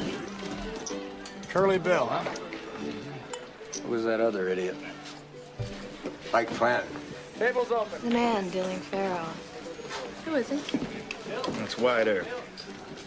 Better name for himself as a peace officer in Kansas. Peace officer. Very impressive. All right. Now, Dana Delany here is, you know, Josephine. I guess we'll just call her. Let's just call her Josephine.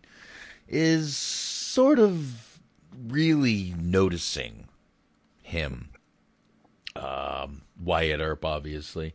Uh, shows next day he's just out riding his horse, and those two actually meet up.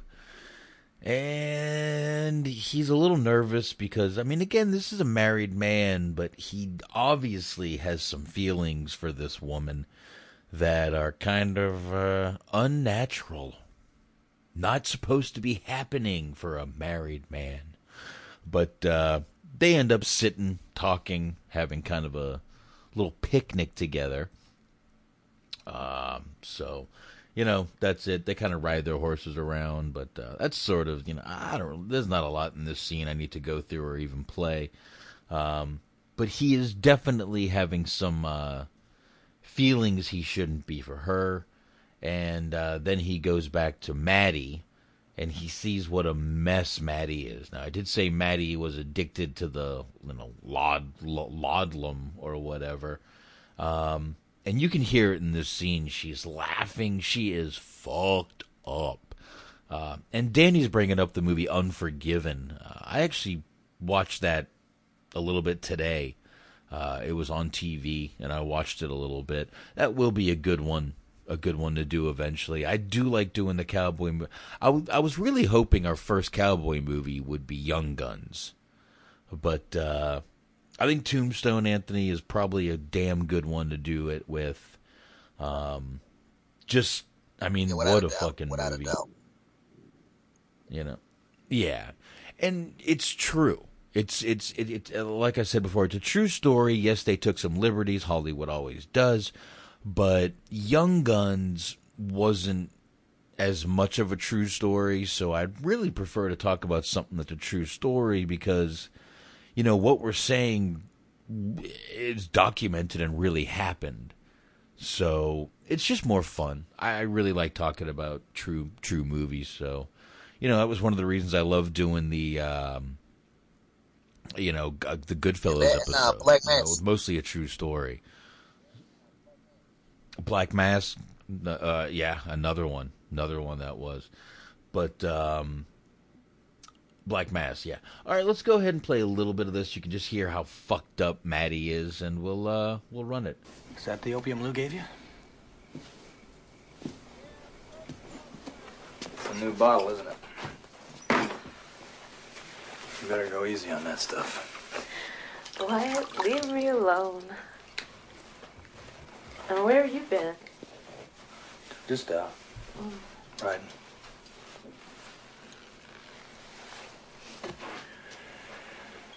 How you feeling, Maddie?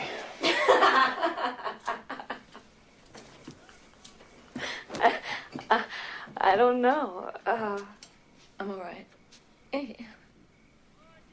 I'm fine. You sure? I'm sure. You know, I was thinking today.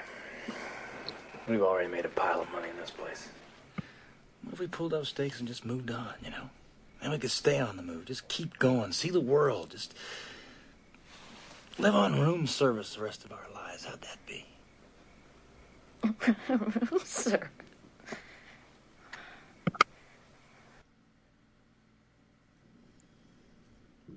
All right, so you can sort of hear what's going on in this scene. Oh, excuse me. God damn, that hit didn't go down well. Ah, anyway, um, you can sort of hear what's happened in this scene. Obviously, you know he's trying to, after his little cheat meeting, he's sort of uh, trying to get her to leave, and he really just wants to he just wants to see the world and not you know do what he's doing but um it- you know it, maddie's just fucked up obviously opium must have been like the heroin of you know today i guess or the crack of today back Well, then it- you know, we might as well keep the wrestling. We might as well keep You the know. wrestling comparisons going. It's like she was doped up on somas. Mhm. She was like, she sounds like she was the sounds like she was There the you Sunny go. of her era, of her generation. she was uh, maybe even worse. She was like the uh, she was the the Shawn Michaels. We'll just go with that. the Scott Hall. So wait a minute. So wait a that minute. era. Instead of getting beat up by Um, Marines, she get beat up by what? Cowgirls, uh, a bunch of nuns. Who's jumping her in the bar? Yeah. Mm, good question. Good question. I don't know. We'll have to figure it out, man. Um, P-Mix says opium is the tits. Opium is good. It is good. It's, uh, unfortunately what happens is when you go for opium now, you get that pink bullshit. And that's, that's, that shit just sucks. That shit needs to look like fucking tar when you get it. And that's the good fucking opium. The good shit. That pink shit never did nothing for me, bro. Never. Never, never, never, never, never, never. Not that I, you know, not that I would ever do opium or anything, but I'm just saying. Um, speaking of opium, that actually brings us to our next scene where Curly Bill comes out of the opium den. Um, and the part of this scene that, uh, again, this scene is true. Curly Bill did come out of the opium den. And um, I'm going to play more, a little bit of this scene, and then I'm going to stop it, play a little more. It's going to be one of those scenes we're going to break down a little bit for you guys. So let's uh, let's go ahead and give you some sound and roll it.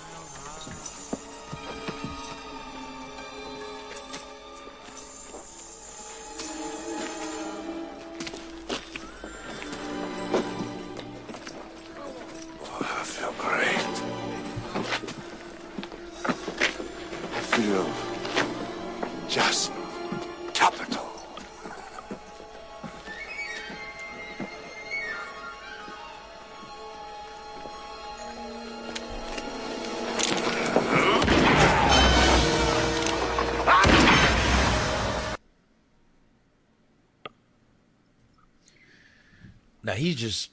I'm not going to play this whole thing. I don't, you guys don't need to hear a bunch of gunshots. He's basically just shooting his guns off here.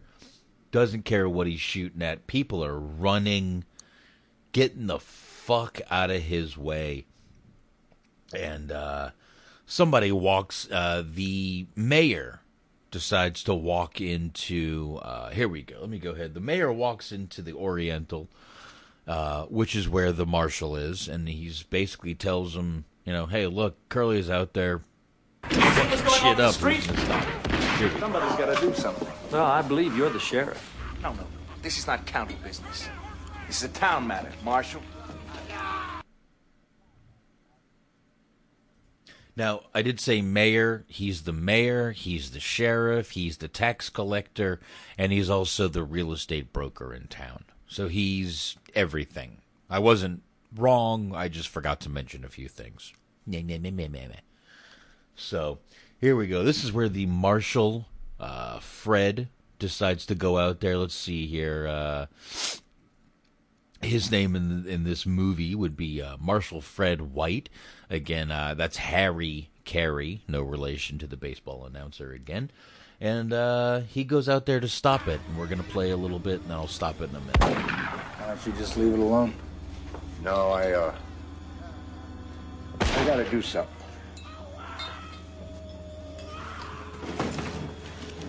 Here's your down card.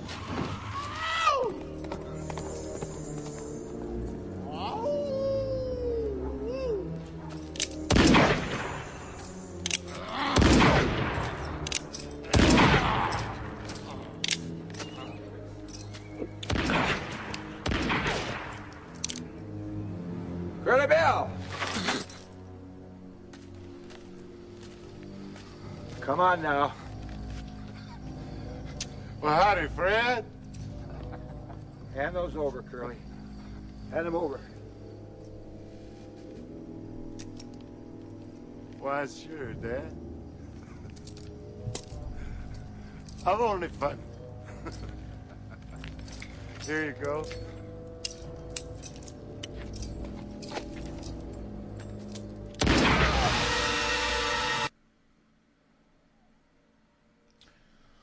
Right, I'm going to pause it right there. now, he's obviously fucked up and uh, goes to hand him his gun and shoots him. Now, he does shoot the marshal. Now, he was never. First of all, there were no witnesses to this that would come forward. Um, and Curly Bill definitely was in a obviously highly altered state of mind when he shot Fred White. And it's really difficult to figure out what he was really doing. And again, this is a true story, so I'm, well, yes, I am talking about this like it's true because it is. Now, take in mind one thing. When you do opium or something to that nature, it's a very peaceful and um, it, kind of throws the aggressive behavior out the window. You know what I'm saying, exactly. Anthony? I mean, it, it's sort of like the weed. It calms you down. It's super weed. Opium is super weed, is what it is. Uh, so the last thing on his mind is going to be hurting someone. Um, now you'll hear right after he shoots him, he's very concerned that he's been shot, and it almost seems like he doesn't know how he got shot. Uh, it did take Fred a while to die from this wound. He doesn't die right away like it shows here. but um, basically, even Fred on his deathbed basically said it was an accident. Don't blame him. And um, that's how it worked out. He never got blamed, never got anything. But uh, we do see in this movie where there where Wyatt Earp does confront him. So, you know, but uh, I don't know, Anthony. What do you? accident? I mean, you saw the movie. What do you think? Accident, purposely? I believe it What was an think? accident done on purpose. Okay. Me being a person who's actually an accident done on purpose. Hmm. That's weird. Is- is- That is what you said, right? Accident done on purpose. Okay. All right, I could see that where basically he was so fucked up he didn't realize he was doing it is what you're saying. Plausible deniability. I mean, I look at it like but this. I look at it like deep plausible down. Like he wanted to do it, but if he's called on, called out on it, he could say, you know, I was fucked up at the time. I didn't mean to do it. All right, so you think it was sort of purpose? You, you, you, I mean, you really think he really? I mean, I, I won't deny deep down he probably wanted to. I will deny that at that moment he wanted to. So you know, it's it's one of those catch twenty twos, you know, where you know he's damned if he did, damned if he didn't. But this really did happen, and he never was tried for it. But I'll play a little more. And again, we just said he was obviously very distraught right after this happened, and was like, "Oh my God, what happened? What happened?" So mm, maybe he got away with shooting him. Maybe it was an accident. I, it's one of those things that'll go down in history as what the fuck happened. So, I mean, but I'm going to play a little more of the scene for you guys. No, I was What- just gonna say real quick. You know, honestly, not to ride the fence on this. In my opinion, I do think it was done purposely. All jokes aside, I do think it was done purposely. Uh, you look, look, you could be right. Unfor- I mean, this was, you know, like you said, this is 1880. We can't ask anyone. We'll never really find out. And when I'm reading into it more here, it says exactly what I just said. No one really knows what happened. Possibly this man got away with murder. You know, back in the 1800s, it wasn't. Uh, and uh, but no one knows. No one DNA, knows obviously. you know so it is one of those exactly no dna no nothing and like i said you know in the movie it shows us few people witnessing it but really no one did. Nobody uh, according to you know according to people uh, according to legend nobody actually witnessed it and they were alone out there. But um you know even the marshals told people it was an accident, and uh, Curly Bill was never charged with this. Let me play a little more. Fred! Come on now, Fred!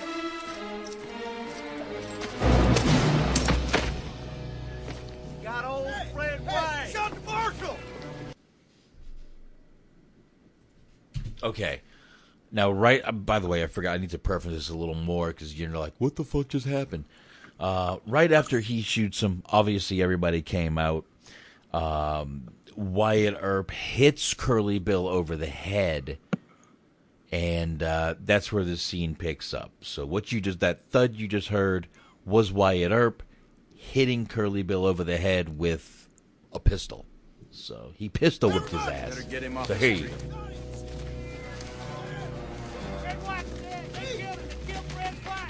All right, back off. Get a rope! Bring him up! Nobody's hanging anybody. He just killed a I'm man! gonna stand trial for it. Get back. Move! Turn him loose.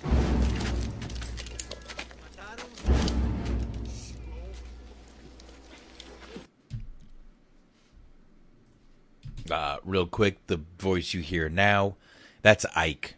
Ike walks up to him, and uh, his first words are "turn them loose," and uh, there you go. Just again, I want to let you guys know who you're hearing, what's going on, because you can't see it. He said to turn loose of him. I'm not. So go home. I swear to God. Law dog, you don't step aside, we'll tear you apart. You die first, get it? Your friends might get me in a rush, but not before I make your head into a canoe. You understand me? He's bluffing. Let's rush him. No. He ain't bluffing. You're not as stupid as you look, Ike. Now tell him to get back. Go on now, get back. Go on! Billy! He'll kill me.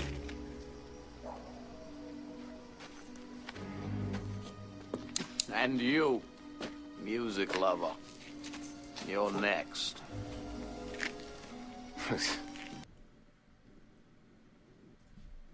Obviously, Doc Holliday just walked out here. Um, again, stealing the scene, in my opinion. I know not everyone will think that way, but st- like Weebs just says, more memorable Doc Holliday lines, and I will definitely play the scene here. Um, yeah, Doc Holliday walks out, talks to him. Uh, by the way, this is the you know Thomas uh, Christian Church speaking right now, and uh, I'll play the rest so you guys can get the uh, the good Doc Holliday lines in here. And uh, here we go. He'll kill me. Oop, I accidentally hit a little bit back, but here we go. And you, music lover. You're next. drunk piano player. You're so drunk you can't hit nothing. In fact, you're probably seeing double. I have two guns, one for each of you.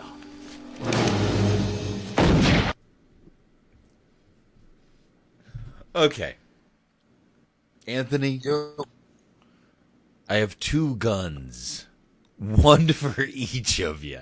I swear, don't take this wrong. I mean, I thought of you were watching this scene. I really did. Yeah. it's Saturday. You smoked a couple bowls. There are times I ha yeah. There are times I have more than one gun on me. I won't lie. There are definitely times I have one on my ankle and one on my hip. I won't lie about that. Um so yeah, I guess I could see where you come from there. Yeah, so, so if you're ever drunk on a Saturday night, you'll see you'll pull out both guns. I got one for each of you. Uh, it'd be tough for me to get to my ankle piece, but uh, that that ankle piece is for if I'm ever fucking down out and uh, I got nothing left. Got fu- so. fucking Mark Frizz on the line You here, know, folks. but it- Mark it- Frizz on the line.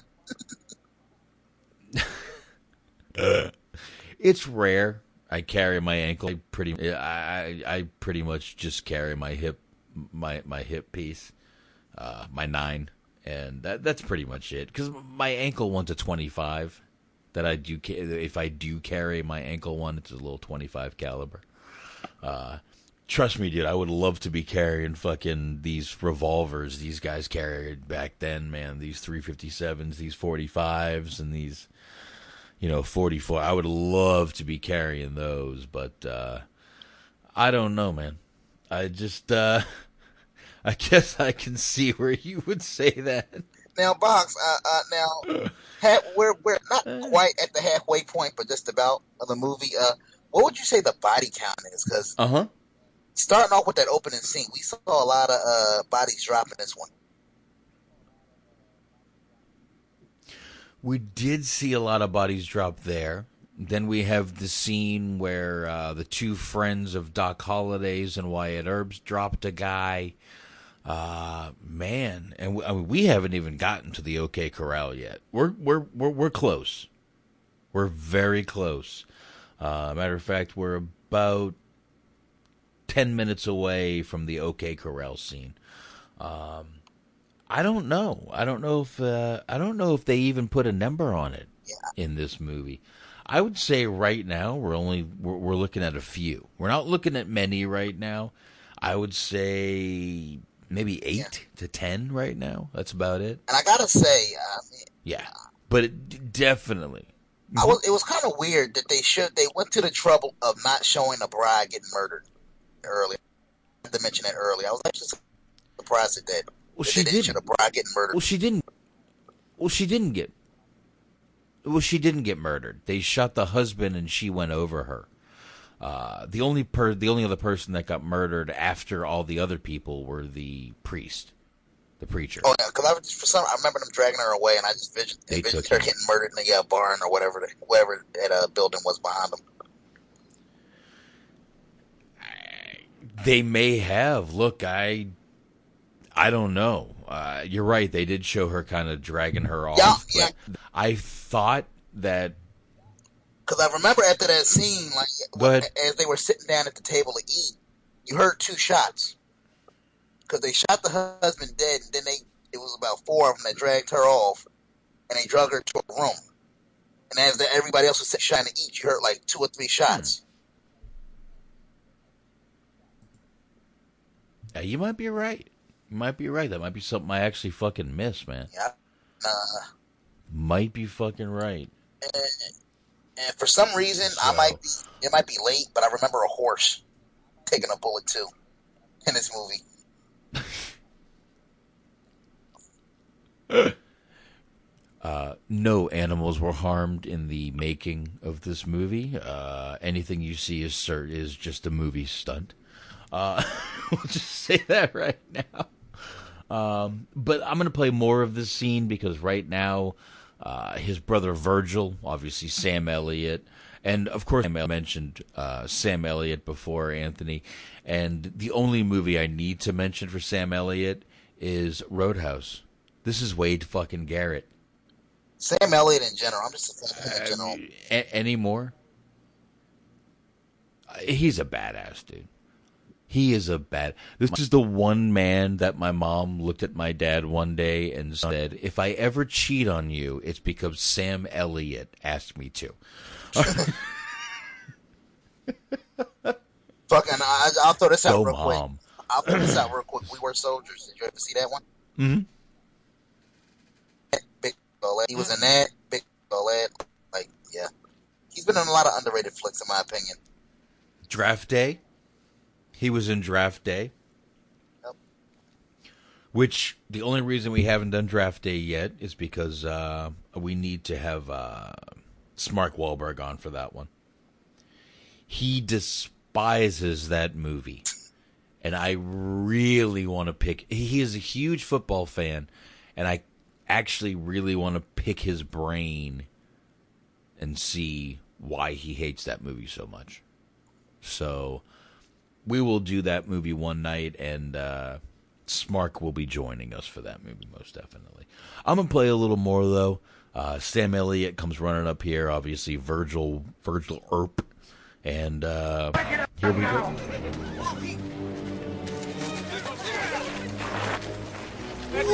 Go home now.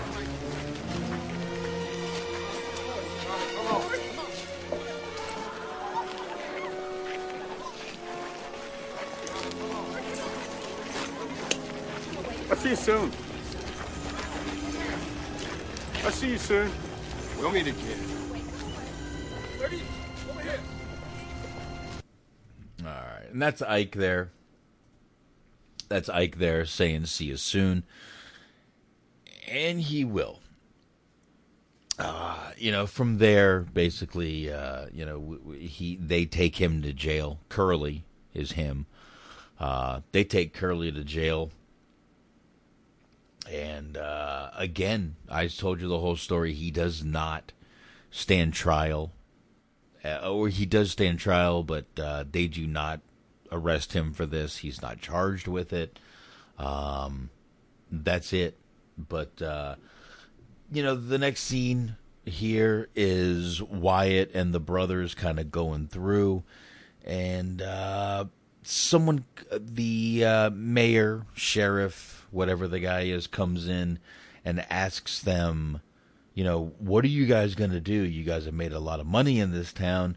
Um, I, you know what? I didn't plan on playing this scene, but I guess I can play a little bit of it right when the mayor walks in. Here we go. I'm going to play it from right here. Mayor, but you're barking up the wrong tree. You know, you men are making a lot of money in this town. That's good, that's good. Good for you. In the meantime, a lot of decent people are suffering. But please, don't let me take up any more of your precious time.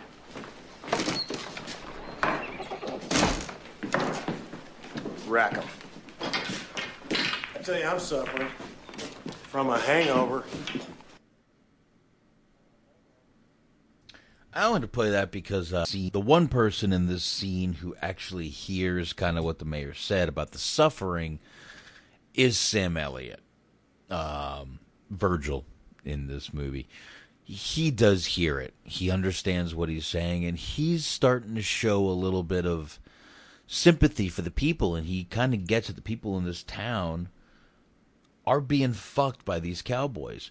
He goes out afterwards, you know, they're basically sitting there playing pool. He goes out afterwards and, you know, there's a gunfight and he pulls a kid out of the way. Um, and it doesn't show it, but obviously he goes out and takes the job. And he actually becomes the marshal of the town. Um, and uh, first rule he makes as marshal no guns carried openly in town. Kind of weird. Um, any towns that have open carry might know that uh, even now that open carry is legal in a lot of states, a lot of places put up the 30 6, which is 30.06 uh, statement saying that you cannot open carry in their establishment. A lot of people don't want open carry, even though it's legal in states. It's legal here to open carry. You do have to have a concealed weapons license here in order to open carry. But I would say, a, I mean, I would say 60 to 70% of restaurants and places you go into do not allow open carry and have it posted that you're not allowed to open carry. So I don't know if you've ever seen that in your your town, Anthony. I don't know what your your laws are there. I'm not exactly familiar, but do you even? I would imagine, given our murder rate, given our murder rate at one time, I wouldn't be surprised Well, if this it is- wasn't legal. Well, I mean, you know, you want to you want to be shocked. Do you know the state that has the strongest gun laws? If I had to guess, Do you know who has the? Illinois. Take a guess. You know what? You're right. Chicago has the strongest gun laws and the highest murder rate. Do you find that odd at all? Isn't that weird? It's it's harder to get a gun in it's supposed to be harder to get a gun in Chicago than New York. And still they have the highest murder rate.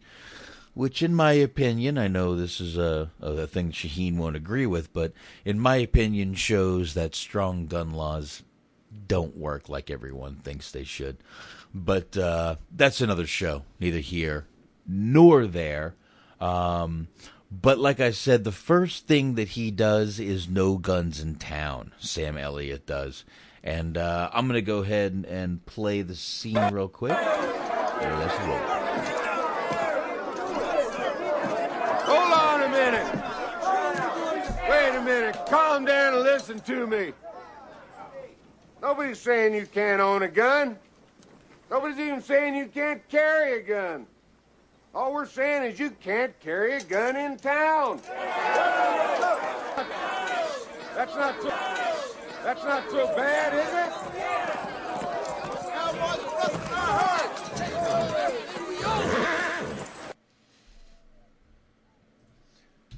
Anthony, I heard you laugh. What's up? Did you not hear the same speech that I just heard? What you laughing at? Nobody's saying you can't carry. it. What? oh, I'm sorry. They're not. They're just saying you can't carry it in town. Just don't let us see That's it. all they're Just saying. don't let us see it. That's it. Oh. All right. Anyway, Wyatt or uh, Wyatt pulls up here and he's kind of wondering what the hell is happening, and uh, Mayor, I'll play. I have to talk to you about this. No, we don't have to talk. You can read, can't you? It's a town matter, What not the town. hell are you doing? I told you we weren't getting involved. You got us involved when you brought us here. Now, you hold on a minute, Virge. Hold on, nothing. I walk around this town and look these people in the eye. It's just like someone slapping me in the face. These people are afraid to walk down the street, and I'm trying to make money off that like some goddamn vulture. If we're gonna have a future in this town, it's gotta have some law and order. Please, Virge. Um, some goddamn vulture. Jesus Christ, they're Robert. They're they're Rob Feinstein. Yeah, coming soon. I can't believe so we're it. going to get a Doc Holliday shoot interview from the grave coming soon. Yeah. Coming soon, James Ellsworth. He was just fired from WWE. I'd love to talk to him. Look at my duck face pictures on Facebook and Instagram. Uh, anyway, um, let's get back to the scene. Uh, let's get back to the scene. Uh, obviously, you can hear and hear. I'm just going to play it. I'm not even going to fucking Got say nothing to do with you, Wyatt. It's got to do Nothing with to do with me. I'm your brother, for Christ's sake. God, I don't believe this. Talk to him, will you, or hit him? Ah, All right, now he points to his brother Morgan here, Bill Paxton, and says, you know, talk to him, hit him, do something. He pulls aside the coat. He's got the badge too. So not only did one brother accept it, uh, but two brothers are actually marshals of the town. And uh, Tell me. I'm going to play a little more. You said, White, we're brothers. Gotta back your brother's play. Just did like I figured you would. all right, now you listen to me. First time in our lives, we got a chance to stop wandering and finally be a family. Now, this is trouble we don't need. You saw what happened to Fred White? We know what we're doing, Wyatt. Okay, fine. Say you're right. Say you don't get yourself killed. There's something else. All those years I worked those cow towns, I was only ever mixed up in one shooting. Just one. But a man lost his life, and I took it. You don't know how that feels, Morgan. Believe me, boy, you don't ever want to know. Not ever.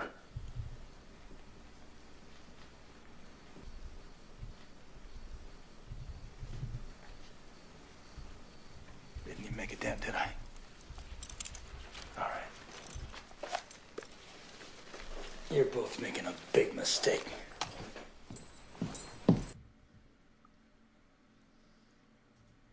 All right. So this is the start, sort of, of the issues between the Cowboys and the Earp family. Um, obviously, with Doc Holliday involved in it. Uh, the next scene here we get to is Doc Holliday in the Oriental. He's gambling, he's playing poker. It's late at night. The brothers finally go to him and they're like, you know, Doc is really fucking bad right now. Uh, you need to do something about it. So, you know, this is where they come in. They bring in Wyatt. They call him, and um, he's sitting there with Ike again. And this is where the real heat comes in with uh, Ike and uh, Doc Holliday. And this is actually kind of the stem from where the whole OK Corral fight comes from. So play a little bit of this and let's roll on. Time. Pull up a chair. Why? Just in time. Pull up a chair. Doc, been hitting awful hard, haven't you? Nonsense. I've not yet begun to defile myself. I was wondering if maybe you wouldn't want to go on over to that Crystal. I will not be pawed at. Thank you very much. That's right. That can go on day and night and then some. That's my loving man. Okay. Uh, While this scene is going, I'm going to pause it real quick and just say now. Again, we talked a little bit about Kate, the girl he's with. Um, Anthony, I think you were uh, not on yet when I talked about Kate. She oof. I called her an enabler. You did hear that part. Um, she was a prostitute, which is how he met her. Which isn't shown in the movie, but that's how he met her. This girl was a, but she really didn't see any problem just letting him get foobarred, fucked up beyond all recognition, dude. Fucked up, and you know, but but this is this is sort of the scene where he. he being Doc Holliday actually passes out and um I'll play it from here. Have another one, my loving man. Come in. Hey, loving man, you've been called.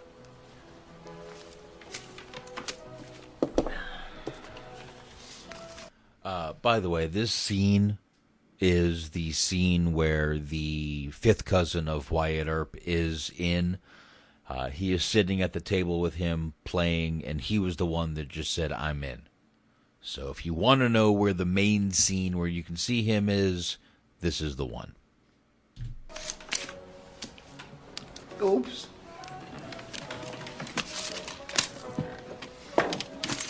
What is that now? The 12 hands in a row Holliday? Son of a bitch, nobody's that lucky. Why, Ike, whatever do you mean?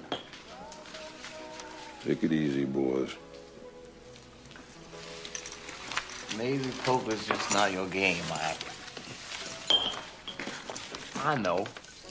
Let's have a spelling contest. How about if I just ring your stony down? Okay. Again, Doc Holliday with one of the funniest lines, stealing the scene. I know. Let's have a spelling contest.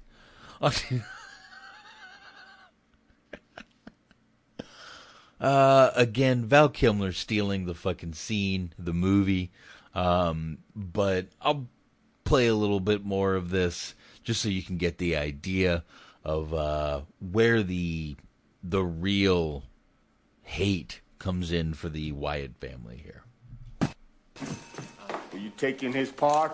I'm the one got cheated. You goddamn pimps. You're all in it together. Nobody's in anything, Ike. You're drunk. Go on home and sleep it off. Get your goddamn hands off me! Don't you ever put your hands on me, see? Don't you ever try to manhandle a cowboy, because we'll cut your goddamn pimp's heart out. You understand me, you pimp? Don't you threaten me, you little son of a bitch. All right, all right, all right. All right, come on, easy, Bert, easy. You just go on home and forget about it, huh? Ike? I don't forget nothing. Well, that certainly was a bust. Come, darling, let's seek our entertainment elsewhere. Forget it, Bert. Go on, get some fresh. All right, you can hear how fucked up Doc Holliday is. Um, you can uh, now Ike sits here. He's getting his guns back because the bartender has to keep his gun, and uh, Doc Holliday actually falls down here, passes out, bleeding from the mouth from the tuberculosis. Now, there's another part I want to play where uh, Doc Holliday is in and finds out, uh, laying in bed, finds out what's wrong with him from the doctor. And, uh, you know, he basically, he tries to tell his girl, we got to stop this shit. This is ridiculous. But actually, this is a little bit in it. Um, here we go. Let's actually start here because uh, this is the next morning now. Right after Doc falls down, Ike sits there and says basically these words. He's like, I hope he dies, this and that. And eventually, Virgil, Sam Elliott, hits him over the head, puts him in jail, basically drunk, disorderly, basically wants to keep him in jail overnight. Um, the next morning, some cowboys show up to pick up Ike, and that's where I'm going to play it from. Hey, what?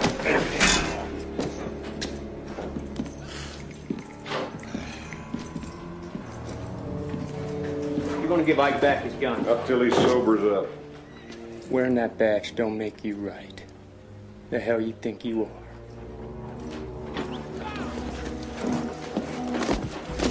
Watch the way you walk, you stupid bastard. Easy, kid. I'm sorry. Uh, by the way, this scene here is another scene where this is the fifth cousin, Wyatt Earp, uh, who he hits over the head. We'll hear it in a second. Here we go. I ain't easy, and I ain't your kid. You take sorry and shove it up your ass. I'll fight you right now.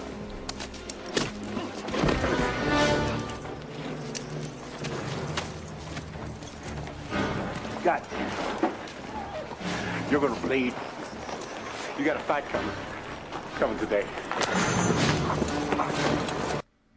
There you go. They're warned. A fight is coming, and it's coming today. Um, but before that, we get to the scene where Doc Holliday is with his doctor. So Doc is with his doc. Don't laugh at that, Anthony. Please. That was horrible. Uh, I'll- anyway, I'll try not to. please don't. Please don't. I beg you not to laugh. Anyway, Doc is with his doctor, and let's uh, let's listen in a little bit here. Your condition's quite advanced.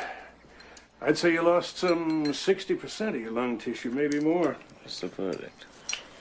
Two years, two days, hard to say. If you stop now. You're smoking, you're drinking, you're gambling, your nightlife. You need complete rest.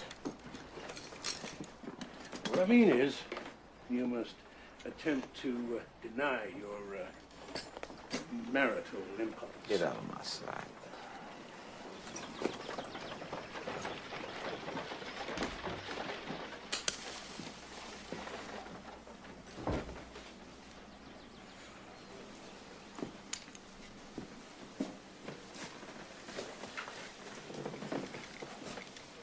How are you feeling, Doc? Mm, better. That's good. I knew it wasn't nothing. We must talk, darling. It appears we must redefine the nature of our association.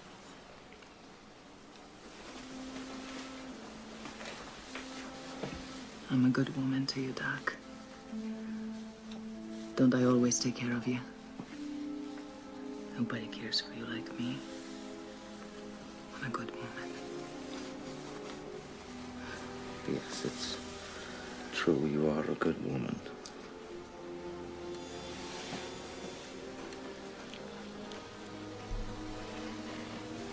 Okay. Now, he's sitting here saying you're a good woman. She shoves a cigarette in his mouth that she just rolled. And uh I'll keep going from here.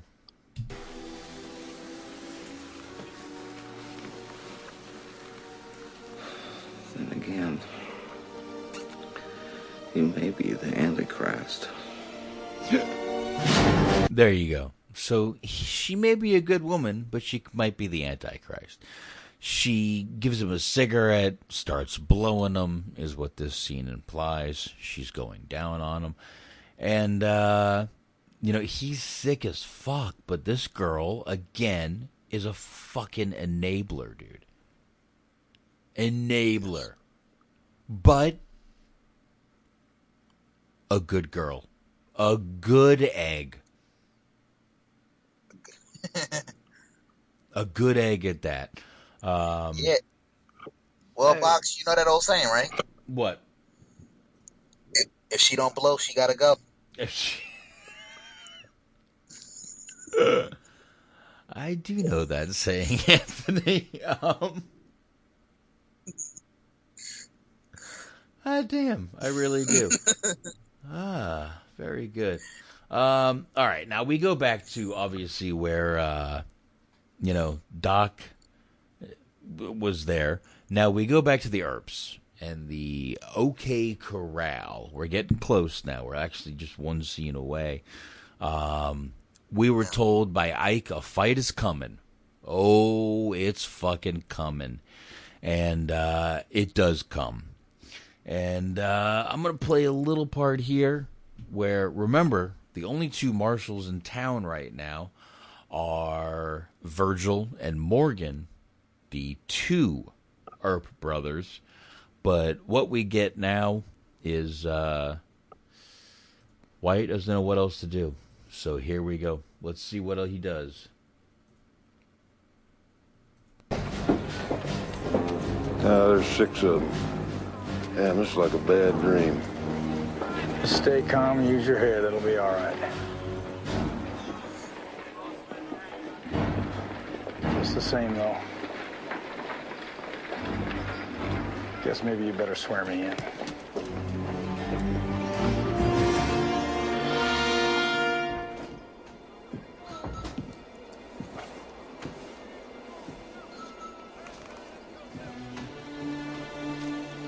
All right.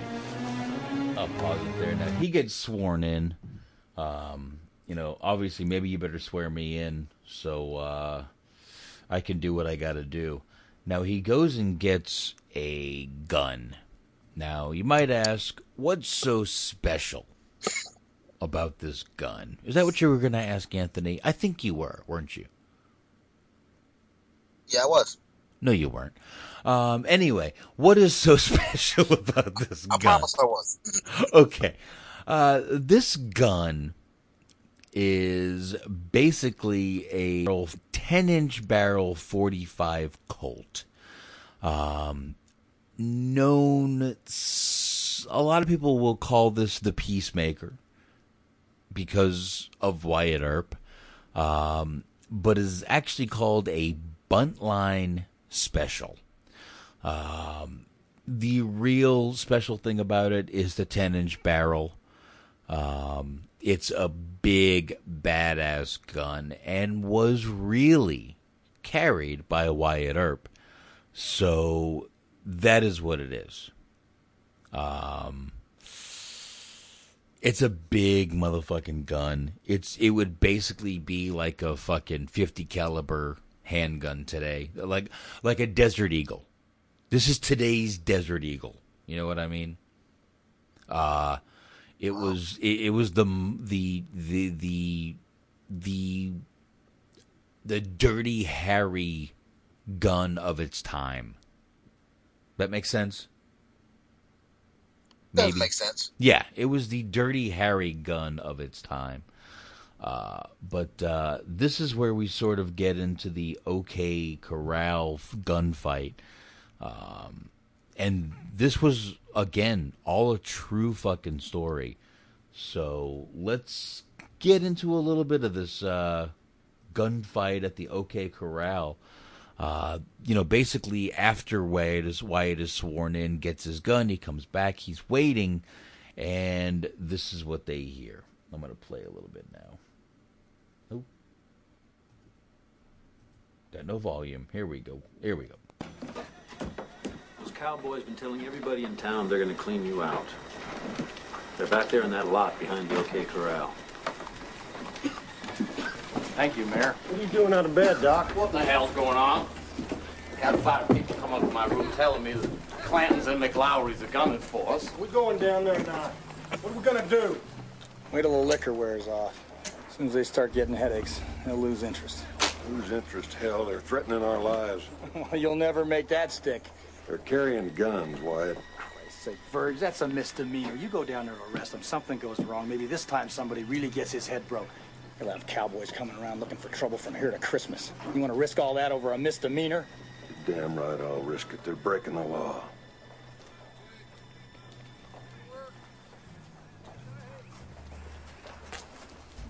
It's not your problem, Doc. You don't have to mix up in this. That is a hell of a thing for you to say to me.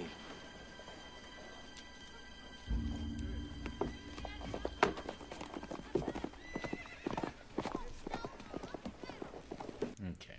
Now you hear Doc Holliday said, you know, it's a hell of a thing to say to me. Um, obviously, he thinks of Wyatt as a friend. Now, the weird thing about this is that's about to happen, and I am going to play a little more. Um, the gunfight at the OK Corral was 30 seconds long and and is very famous. A 30 second gunfight with approximately 30 shots fired. Um, but it was in 1881. So it was almost like a Goldberg match.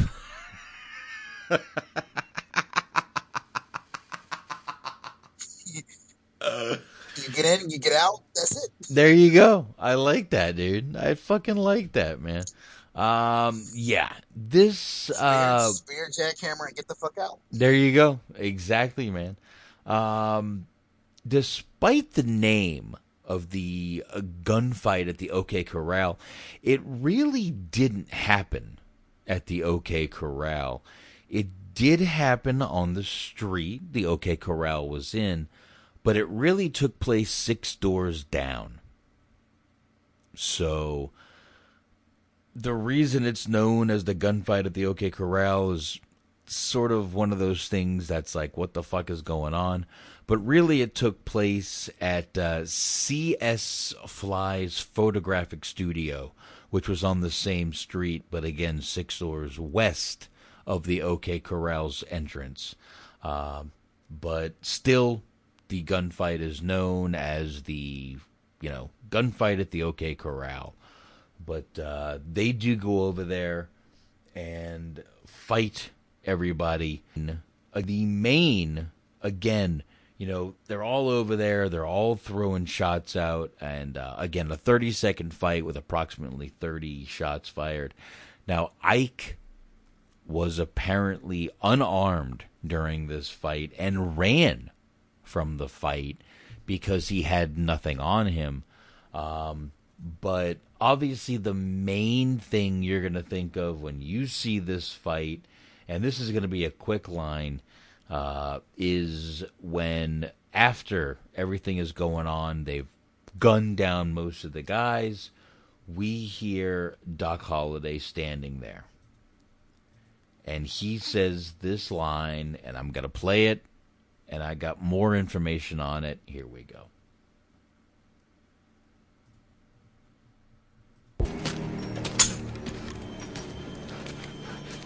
I got you now, you son of a bitch. You're a daisy if you do.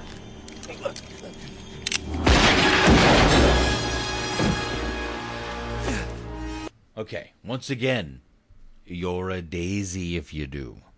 Comes back. This line, by all accounts and records, is true. 100% true. Uh, he was actually there. The guy said, I've got you, Doc Holliday, you son of a bitch. And he really did say, Well, you're a daisy if you do.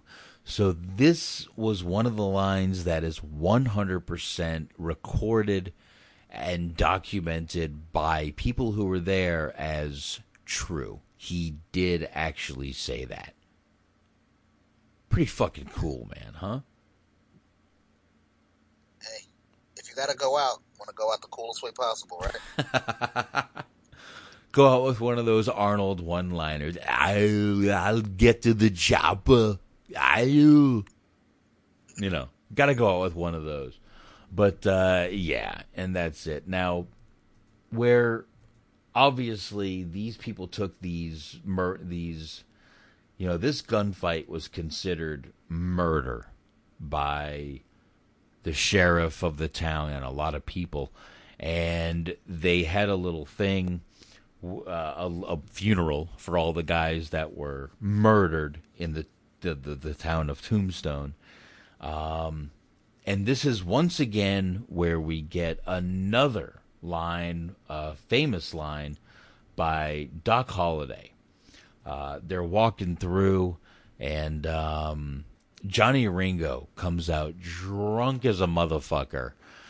He sees Wyatt and Virgil and Morgan and kind of starts talking shit. And uh, this scene must be played. And uh, Anthony, I think you know where I'm going here, right? Yes, I do. Here we go, man. Billy, I say hello. It's deputy, and I don't want to talk to you. Those men you killed were my friends. I'm just a nothing, but if I wasn't, I'd fight you right now, so I don't want to talk to you. All they ever did was laugh at him.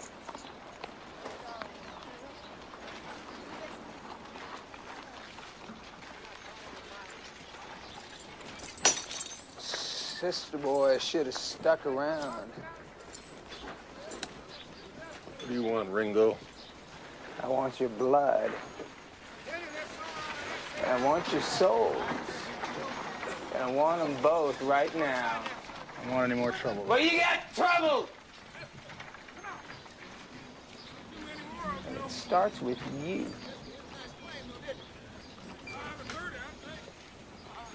Not gonna fight you, Ringo. There's no money in it. Sober up. Come on, boys. Wretched slugs. Don't any of you have the guts to play for blood? I'm your huckleberry. That's just my game. Okay, I'm going to pause it there because that's obviously the famous line. I'm your huckleberry. That's just my game. Uh, now, in researching this a little bit, um, huckleberry is actually hucklebearer, which was a term in the Old South that meant the pallbearer or the undertaker. And that would make more sense, which he's basically saying, I'm your hucklebearer. And people, the rumor is people are misunderstanding, misunderstanding this line, and the real word is hucklebearer, not huckleberry. So that's the real thing. Basically, he's saying, and I'm your hucklebearer, which means I'm going to be the one to put you in the fucking ground, which would make a little more sense. Right? It does make more sense, but Huckleberry sounds cooler. It. I will agree with that. It does. Um, and I am going to play the rest of the scene because this is probably one of the more notable scenes that the movie is known for. Um, I mean, I even this line, I, I have this as one of the drops for our Wednesday show, but I'm going to keep playing this. Um, this is one of the most amazing scenes. And again, Val Kilmer comes in as Doc Holliday and steals the fucking movie. You know, right here. Here we go.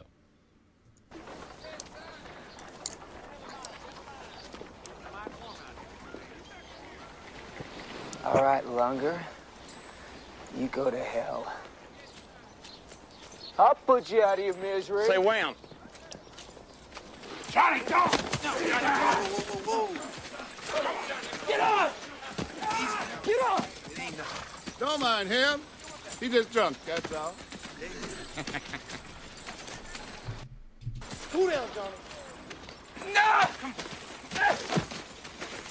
I want them spitting blood! Easy, son, easy. Now ain't the time. Slow down. All right, I replayed it because he says now ain't the time. They do end up going after these guys, but they wanted to do it on their own timeline. They wanted to do it slow, and they decided to pick a rainy night, kind of a rainy night, uh, and they do. They do come after the guys. Uh, the Earp brothers basically is who they're after, and obviously the other guy they're after is Doc Holliday. But Doc Holliday again is uh, one they're a little scared of. He's known, even drunk, known as one of the fastest guns, you know, in that area. So they do, you know, understand that and kind of uh, worry about him. Uh, but uh, you know, basically what's happening here is these these guys go through and um, they're looking for vengeance. And the night after this happens, they take it. It's a rainy night, a stormy night, um, and basically what happens is they go after all these guys, even all three of their women, which is where you know a few of the guys have issues with the fact that they are going for the women. Um, one of the guys who I have forgotten to mention, Michael Rooker, uh, plays Sherman McMasters. Uh, if you don't know who this guy is, watch Days of Thunder. He's Rowdy. He plays the guy Rowdy in that movie. Um, he's in a ton of other movies, but the, the real movie I know him from is uh, that movie, and of course Mallrats. He's in Mallrats also. He's yes. the father of um, what's her name? The girl in that movie, whatever. The girl who's uh, in love with Jason London in that movie. So he's in that movie too. But yeah, that's that's him right there. And uh, they actually take a little bit of offense to what happened with the women um, after they go in and shoot at him. So this is uh this is that scene right here where they walk up to Wyatt and basically say, "Look, whatever you need, we're here." I heard about what they did to your women. That was wrong. I'm here to let you know that it wasn't me. I had no part of it.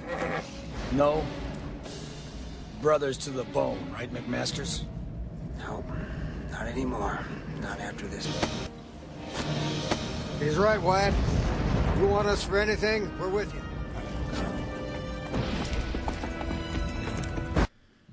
Now, McMasters actually throws his sash. Again, we heard all the cowboys carry red sashes. He throws the red sash on the ground and basically says, I'm not with that shit, brah. That ain't me, man. So, you know, there's that part right there. But um, after what we see there, again, they are going after these Wyatt brothers. Uh, the first brother they get is Sam Elliott. It's funny, he sort of stumbles back into the bar they own, kind of kind of like in Roadhouse. It's sort of a kind of weird, but they do that. Uh, they also shoot Morgan they shoot Morgan though, um, and though Virgil gets beat up and actually loses use of his arm, Morgan, however, gets shot in the back and doesn't make it. They do kill Wyatt's brother Morgan. Um, the next day, they decide that they're going to uh, leave, and as they're leaving, they're all showing, you know, packing up all the, you know, the brothers that are left, and you know, showing the coffin of Morgan. And as they leave, I'm going to play you that scene right here. We go.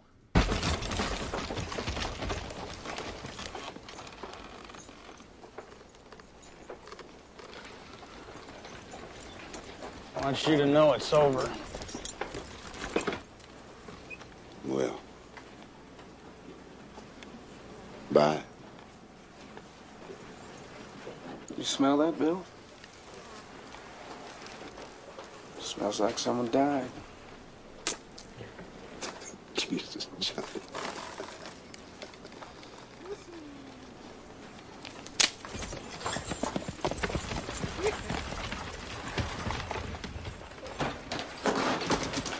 Jack, Jack! Adios,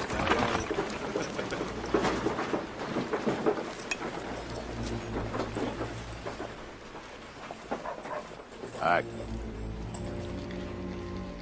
take Stillwell. Finish it. There you go. So, you know, they're being dicks, and obviously he tells Stillwell and Ike to finish it. This is the night. Um, right after that scene, we get a scene where uh, Doc Holliday leaves Kate he actually leaves in order to go help Wyatt. Um, Wyatt in this movie is probably Doc Holliday's only real friend, and he knows that. Um, but he does leave Kate here, and he leaves Kate in order to go help Wyatt and not have any worries on his mind. But um, they do. The Cowboys do come for Wyatt. Uh, remember, I said they were leaving. It shows them actually getting on the train, and this is the next scene I'm going to play as they're getting on the train. Let's go. That's Virgil with the women. He's mine. All aboard! Hey, Matty, where's Wyatt? Right behind you, Stillwell. Now,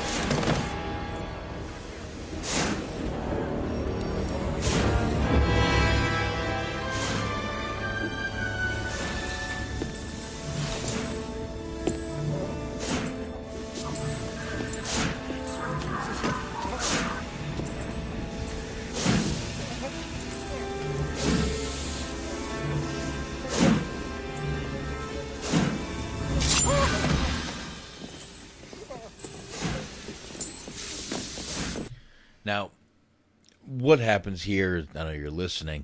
Wyatt walks up to Ike, and uh, basically, you know, after he kills Stillwell, he uh, goes up and literally walks up to Wyatt to uh, Ike, takes his rowel spur.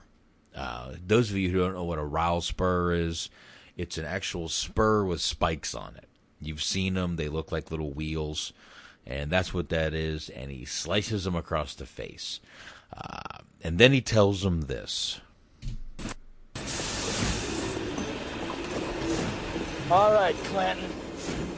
You called down the thunder, well, now you got it. You see that? It says United States Marshal. Wyatt, please don't kill me, please. Take a good look at him, Mike, because that's how you're gonna end up. The Cowboys are finished, you understand me? I see a red sash, I kill a man wearing it. So run, you cur. Uh, run! Tell all the other curs the line's coming! You tell them I'm coming! And hell's coming with me, you hear? Hell's coming with me!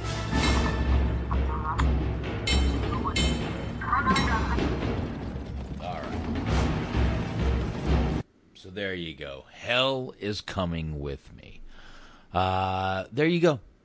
Um, now it shows him going through and killing a bunch of different cowboys in this movie. Uh, it really, in this movie, it shows about 27, and he says about 27 cowboys, but in reality, only four cowboy deaths were officially recorded. The actual number is said to be anywhere between 8 and 15, but they go rogue on these fucking cowboys. Like he said, if it's got a red sash, he killed it. Uh, in this movie, of course. but um, in one's, you know, finally it gets to a scene where he's got Curly Bill and a bunch of the other guys cornered, and you know they go out there and he basically Wyatt Earp just goes out and doesn't even think about consequences, um, and goes out and takes shots, dodging bullets. Not even dodging bullets. Like every bullet shot at him is not even hitting him. Godlike is how people from that event explained it. Um, and then they kind of uh, get into a little. Uh, they sort of take a break after that, and uh, I'm going to play that scene for you guys right here. Oop, can't do it like that. Now I can. Did you ever see anything like that before? Hell, I ain't never even heard of anything like that. Nothing. Where is he? Down by the creek. Walking on water. Well, let's hope he's got another miracle up his sleeve. 'Cause if I know Ringo, he's headed straight for us. My, if they were my brothers, I'd want revenge too. No, make no mistake. It's not revenge he's after. It's a reckoning.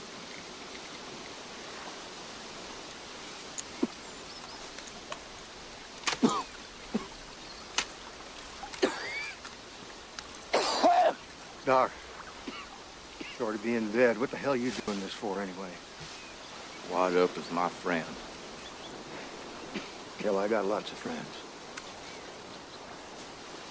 I don't.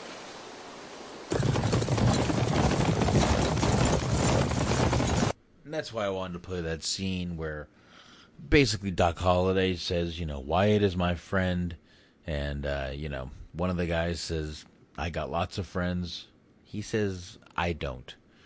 Uh, so obviously Doc Holliday is just doing this because that's his many friends, and he doesn't have many friends, and Wyatt's probably his only real friend.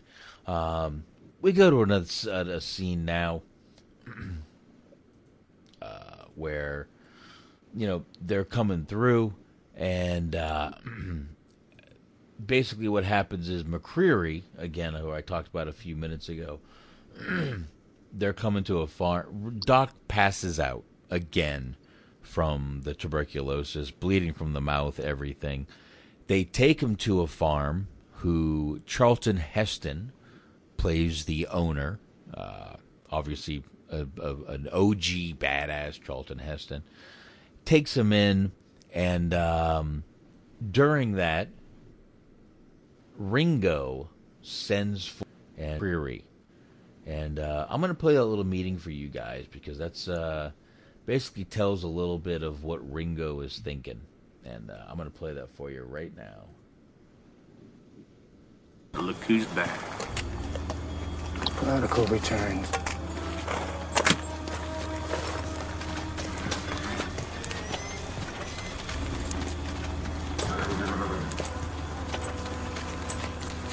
Oh, sure. You wanted to talk? Yeah, kinda. Wanted to see if you'd join back up with us.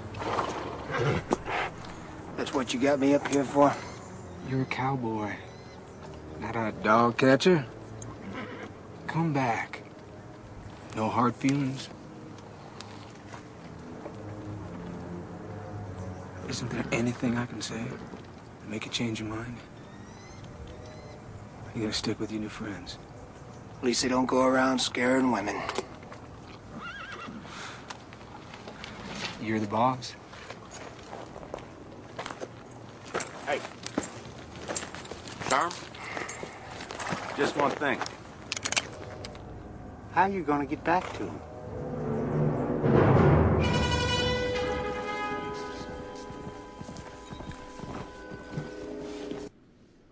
They do send McCreary back, um, beaten, dragged by a horse, and tell Wyatt this right here.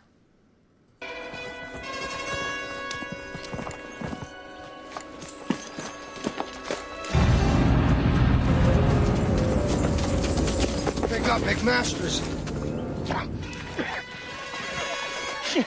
Ringo wanted to make, I'm saying the wrong name. McMasters. Sorry. make sure he got your attention, Marshal.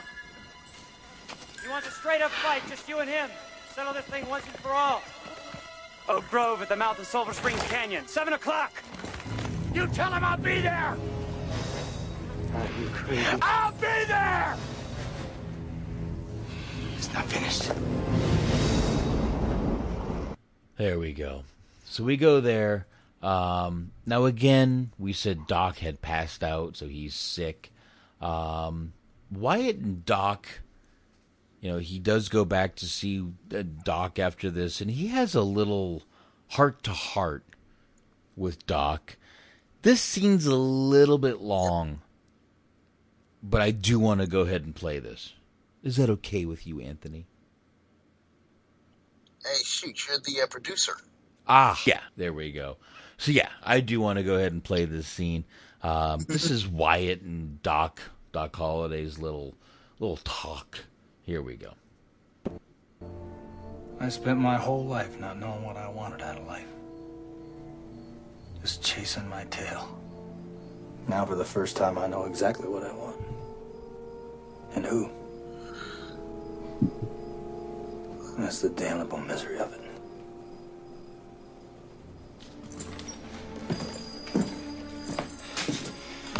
Makes a man like Ringo, Doc. Makes him do the things he does. A man like Ringo got a great empty hole right through the middle of him. He can never kill enough or steal enough or inflict enough pain to ever fill it. What does he need? Revenge. For what?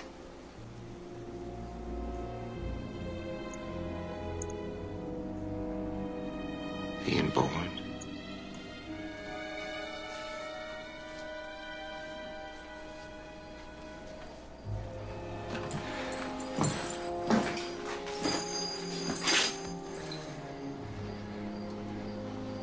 It all happened so fast with Curly Bill, I didn't really have time to think about it, but I've had plenty of time to think about this.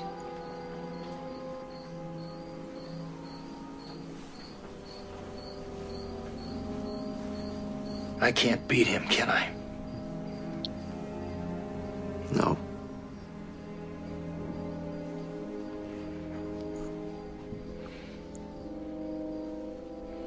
Wait. I'm going with you.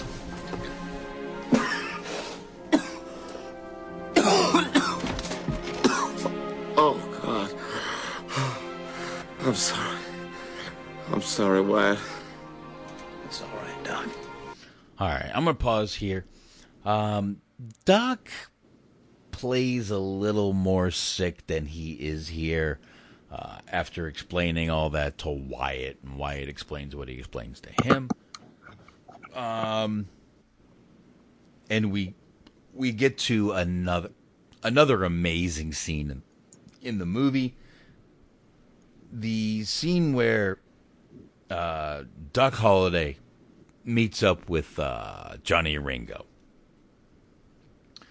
Again, Yes, sir. He, again, he fakes being as sick as he is, and we get this scene right here, which I have to to play this scene. So here we go.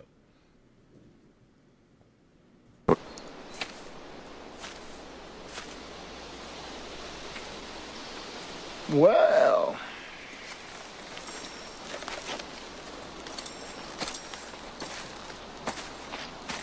I didn't think you had it in you. I'm your huckleberry. Why, Johnny Ringo. You look like somebody just walked over your grave. Fight's not with you, Holliday. I beg to differ, sir. We started a game we never got to finish. Play for blood, remember? I was just fooling about. I wasn't. And this time, it's legal.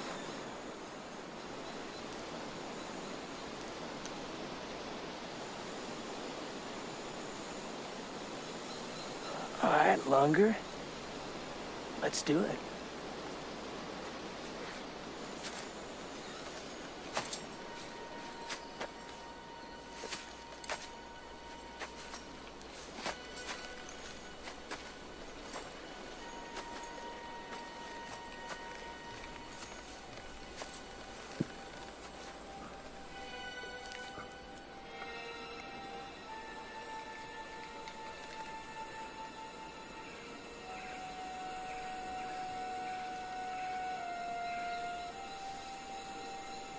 Say when.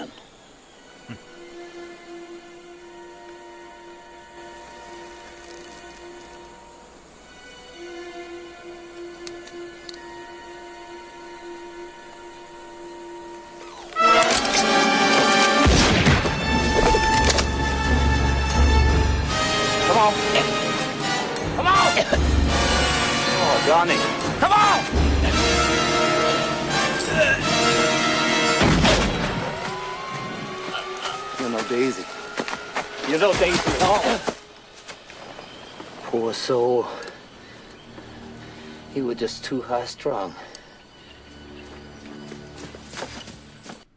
Okay.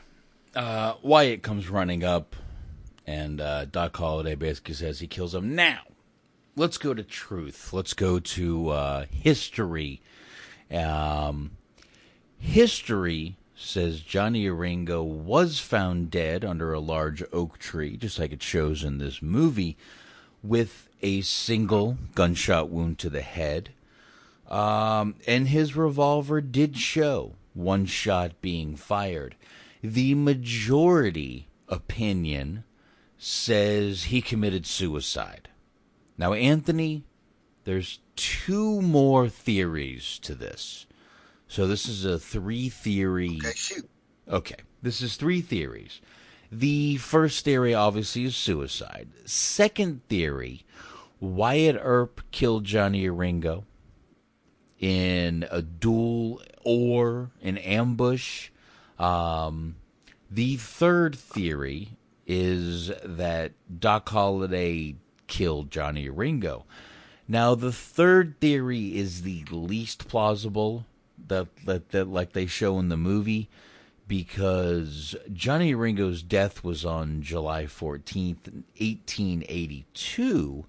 And according to court records, Doc Holliday was in court on the 11th, the 14th, and the 18th of July.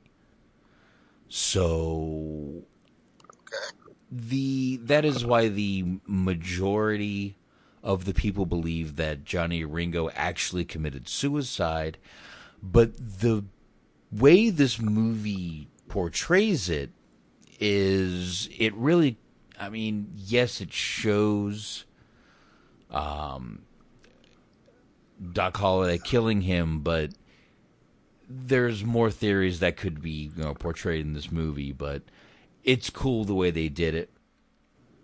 Uh, you know, just puts a bullet in his head, really just holsters his gun in the cool way possible, and uh, that's pretty much it.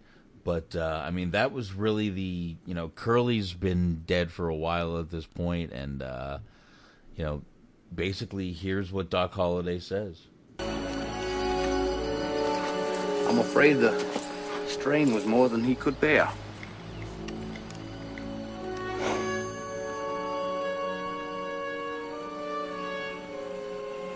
Oh, I wasn't quite as sick as I made out.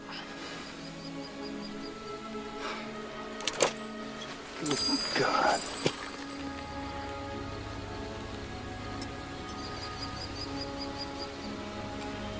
My hypocrisy goes only so far.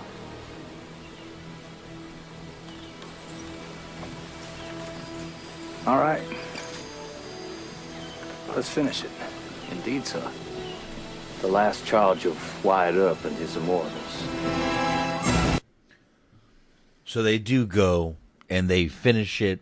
Uh, they take out according according to this movie, they take out the rest of the cowboys, and um, then the really the last scene is Doc Holliday in a hospital bed, basically dying. Um,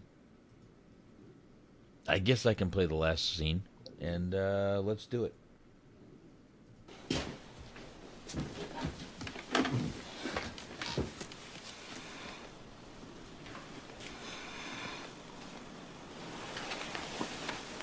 Hello, Wyatt.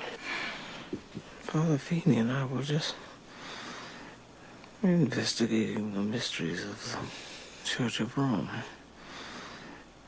It appears my hypocrisy knows no bounds. You're no hypocrite, Doc. You just like to sound like one. I brought you something.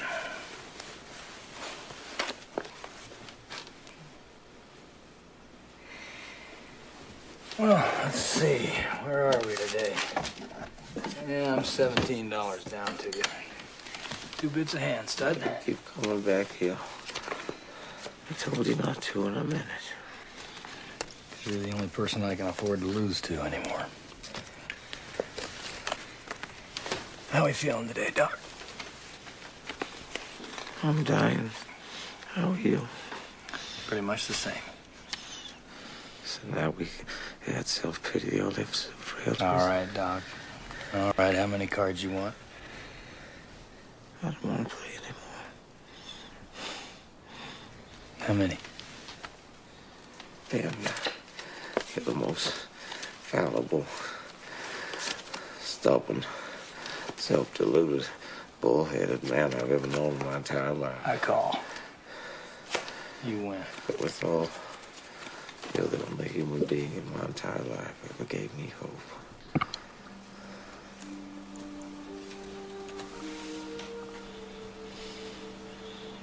I was in love once. My first cousin. She was 15. Both so. All right, this gets a little creepy. Anyway, especially with all this shit going around in Hollywood. Let's not do this part. um, but yeah, Doc Holliday does end up passing, um, and he's what he's talking about to uh, Wyatt though is love. Now he's Wyatt has left Mattie at this time, and basically uh, the movie ends with Wyatt going to Dana Delany, Josephine in this movie, and uh, being basically happily ever after with her, and that's the uh, pretty much the end of this movie. Um, now, this movie, though, is the whole reason that he got Batman Forever, Val Kilmer, Doc Holliday. This is why they chose him for the Batman movies because of his acting in this movie because it was so fucking great. Um, but yeah, this is really, I mean, that's the end of the movie right there. Is his conversation with Doc. Um, but again, for a true story movie, this is one of my. I mean, it would be hard for me personally to put Young Guns, the original, and this movie, one and two. It's there's one and, uh, one and two with I can't judge which one would be one and which one would be two. You know what I mean? Yeah, I got you. I'm not coughing. Now, Bob, I want to put you on the spot. What's it? Mm-hmm. Go ahead. Uh, who, uh, as far as Val Kilmer's acting, uh, Tombstone or The Doors? I really think Tombstone was the better of the two movies. Number one, I think the character he played in Tombstone was better. Look, he nailed, and you know, obviously, if you want to check out our Doors episode, it is in the archives. He nailed Jim Morrison. I'm not gonna fucking lie, but this movie, I really think he stole the movie. He wasn't supposed to steal the movie. You know what I mean? This movie was about Wyatt Earp and the brothers. More Wyatt Earp than anything. Uh, B-Mix is telling me I'm crazy, but I'm trying to explain why I think that. In The Doors, he played Jim Morrison. He was supposed to be the lead man. In this movie, he played sort of uh, not the lead man. He was supposed to be the the sidekick, if you will, and stole the movie. Yes. Which is why, if you had to ask me He stole- which, yeah, go ahead. He stole the heat. Yeah, And he did. he stole Kurt Russell's heat. He did. He took all the heat from this movie. Yeah, which is why I would say to me in this movie, I believe he was the the better actor.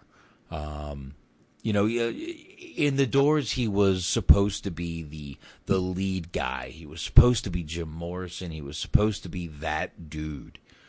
But in this movie, he was just a sidekick who ended up stealing the fucking movie. You know, and know, just like B makes put it right now, now he's kind of agreeing. You know, sometimes it takes an explanation to see where I, where where I'm coming from. There's al- there's usually a method to my madness. Um, and you know, he said, you know, being a second character, he stole the movie. You know, you could say that about a lot of movies where the the you know the uh, we said in Wolf of Wall Street, you know, Matthew McConaughey stole that one scene from Leonardo DiCaprio, and holy shit, to steal the fucking scene from Leo, Jesus Christ, dude. But a lot of movies, TV shows are like that. I mean, look Mhm. at Goodfellas. Joe Pesci wasn't a star, but he stole a movie. He's the one guy that everybody remembers from that movie. Absolutely. That character stole the fuck. That movie was about Henry Hill, but most people quote Joe Pesci from that movie. The most quotable line from that movie is, you know, oh, I'm fu- I'm, I'm a fucking clown to you. I'm funny. Funny how? You know, and Joe Pesci. The movie was about fucking, you know, Ray Liotta's character Henry Hill, Henry Hill, excuse me, and uh, that's the most quotable line is the movie is from Joe Pesci. You, exactly. You you that's a great comparison, dude. Absolutely. Um, but uh, I, really, I've gone through all the trivia as we were going through the movie. Um, I won't lie, I did a little bit of uh, research on this in the last couple days. I I've said before this is one of my favorite cowboy movies. You know, like I said, to choose between this one and Young Guns between one and two would torture me, and uh, I'm not in the mood for torture. So, and you know, yeah, Jeff Jeffrey Wright as Peoples Hernandez in uh, did Shaft. He did sort of steal that movie, uh, and again to steal a movie from Samuel L. Motherfucking Jackson isn't an easy thing to do. You know, uh, Not at all. but people do it. There's many movies that you know are supposed to be this and turn out to be you know whatever we you know whatever pop culture decides it is. But uh, yeah, I mean, Doc. This movie turned out being, you know, the a great Doc Holliday movie. But I don't know, man. I mean, you know, the, like I said, this movie and Young Guns, two of my favorite cowboy movies. Uh, I know a lot of people would go way earlier in their cowboy movies, but you know, when you were born, what what you've seen is always, a, you know, kind of judge of that. So, but I don't know, man. I don't really have much more on this. Uh, Anthony, did you want to get into something else? Uh, I guess real quick, uh, should we get into the uh, latest Hollywood shenanigans? You know, a couple of new names broke out over Um, the past couple days. a couple more did. All I know is when you start blaming Stallone, I get angry. You don't fucking blame. Yeah, I, I mean, No, look, no, you don't Yeah, yeah, blame. that one. No, don't blame him. No, Ew, I didn't touch that girl. And he is claiming that it never happened. Um, what were I mean? Do you have uh, some of the new ones that have been mentioned? I know Stallone was one. Louis C.K. We didn't. I mean, we sort of talked about the Louis C.K. thing. Uh, who else do you have there that you know of? uh, a funny one is uh, Ron Jeremy, which I found hilarious. I don't. I mean, it's not accusations, but just the porn chicks are gonna who get paid the fuck for a living are claiming that they've been raped. It, it's just kind of fun. It struck me as funny. Ron, Jer- okay, Ron Jeremy is almost as ridiculous as Andy Dick being blamed for sexual harassment, in my opinion. Uh, I mean, ridiculous. But Ron Jeremy, you're in porn. If you don't expect to grope here and there in porn, get the fuck out of the business. I'm sorry. I don't mean to. Eh, I'm. I'm, I'm not making this fu- any light of this, but it's porn. Yeah, exactly. It's not funny, but, but it's just porn. I mean, this is what I, I'm not trying to discount, and it's hard. The more of these cases that come out, it's going to be harder to separate the liars from the legitimate cases. But it's just some of these are getting absurd. It is, and you know, I mean, uh, some of the actors that I'm gonna, you know, Andy Dick, Ben Affleck, um, Charlie Sheen, even was one of them, um, and Charlie Sheen was actually, you know, blamed for, and this has been something that's been going on for a long time, blamed for uh, raping Cor- Corey Haim back in the day. Um, Brooke, uh, Corey Haim's mother be- doesn't believe it. She actually thinks it was someone else, and he just said the first name that came to mind. Uh, Dustin Hoffman, uh, Kevin Spacey, who I don't know. George Takei is another one. Jeremy Piven, you know, from PCU, we've talked about him. Uh, Louis C.K. again, we talked about him a little bit.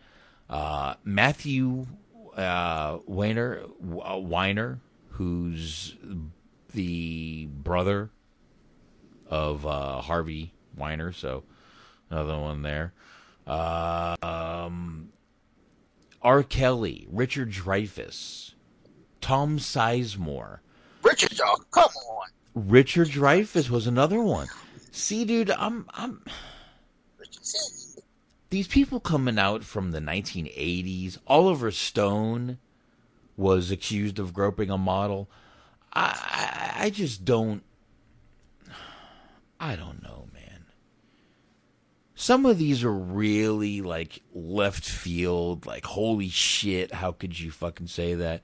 Then you, I mean, like Charlie Sheen, you're like, oh, Charlie Sheen's been on drugs for a while. Maybe he did some. Sh- I, you know, I, you know, even the mother doesn't think. I don't know, man. This, this whole thing in Hollywood is just really getting out of hand. Um, and obviously, Oh. what, whoa, whoa, whoa, whoa, whoa. Sorry, I, I just I just found a list. Guess what other name I had here? What? Steven Seagal. No, no, no, no, no, no, no, no, no. I won't believe that. I won't believe that. No, no. You stay. So you, tell me Stallone and Seagal. I'm not believing either one.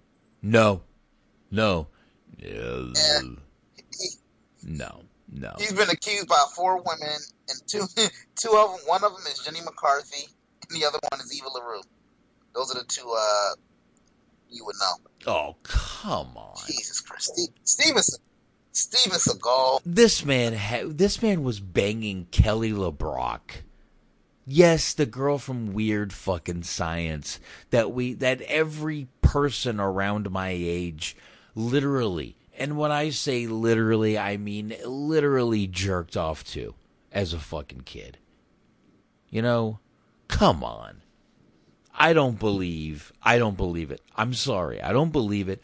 I don't believe it about fucking uh, Stallone. I think Kevin Spacey is bullshit. Uh, Louis C.K. came out and said he did it, and you know, he uh, whatever. But I don't know, man. I think all these accusations, it's gonna be really fucking hard to establish who's telling the truth, who's not. But what it's really going to do is smear a lot of fucking names in Hollywood. And no matter if they're found guilty or innocent, you're always going to have the the naysayers that are going to be like, "Well, I believe he did it." No matter what happens, that's what's going to happen. So I, you know, some of these guys I feel bad for. Some of them I don't. Uh, you know, the, the these guys who are obvious. You know, there's evidence, there's proof. Fry 'em, as far as I'm concerned. Some of these guys that are just oh, you know, I'm gonna jump on this fucking train and have you know, and are, you know, George Takei, Sulu. Come on. George Takei is fucking gay. He's not hitting on any women, and it's from a woman. This accusation. Come on, stop.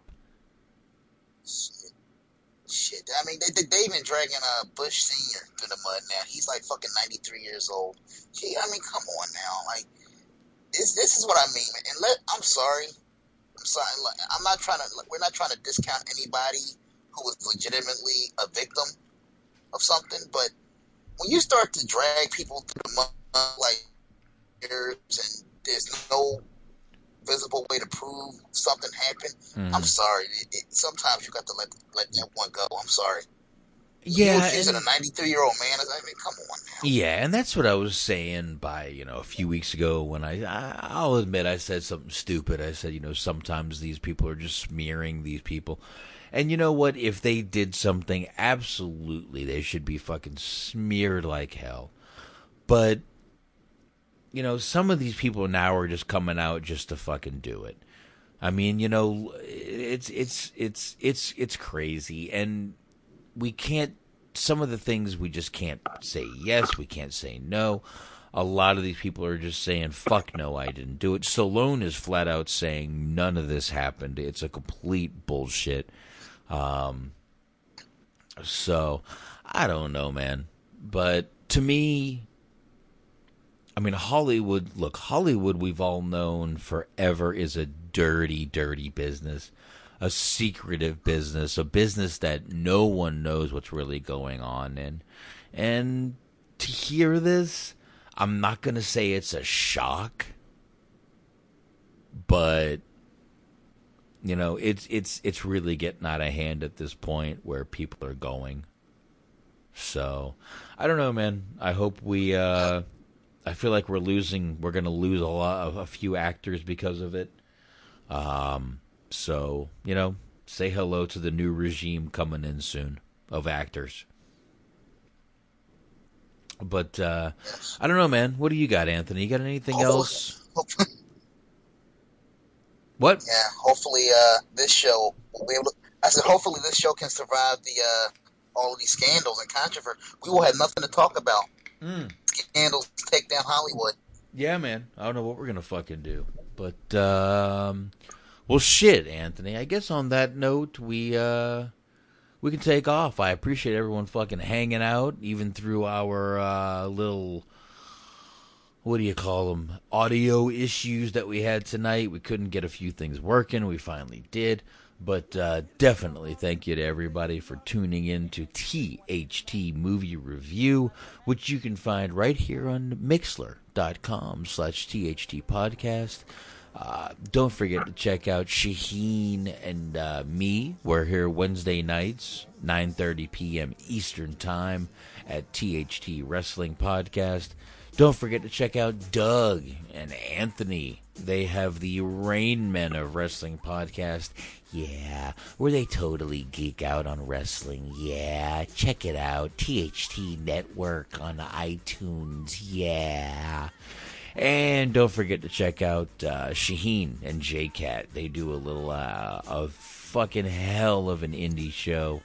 And uh, check them out right here, mixer.com slash THT podcast. Anthony, I appreciate you fucking joining me, man.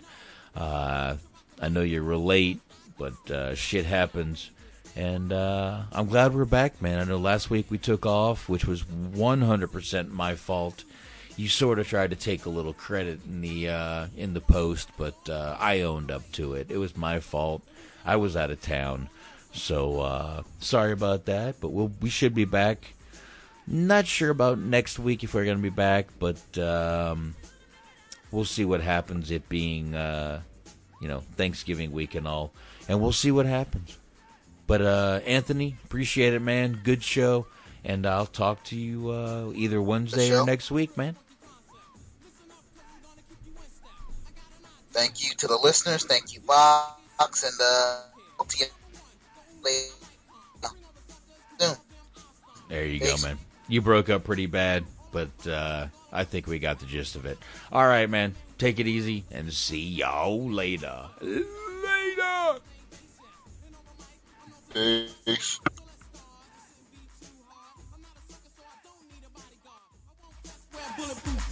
Don't smoke Buddha, can't stand sex, yes.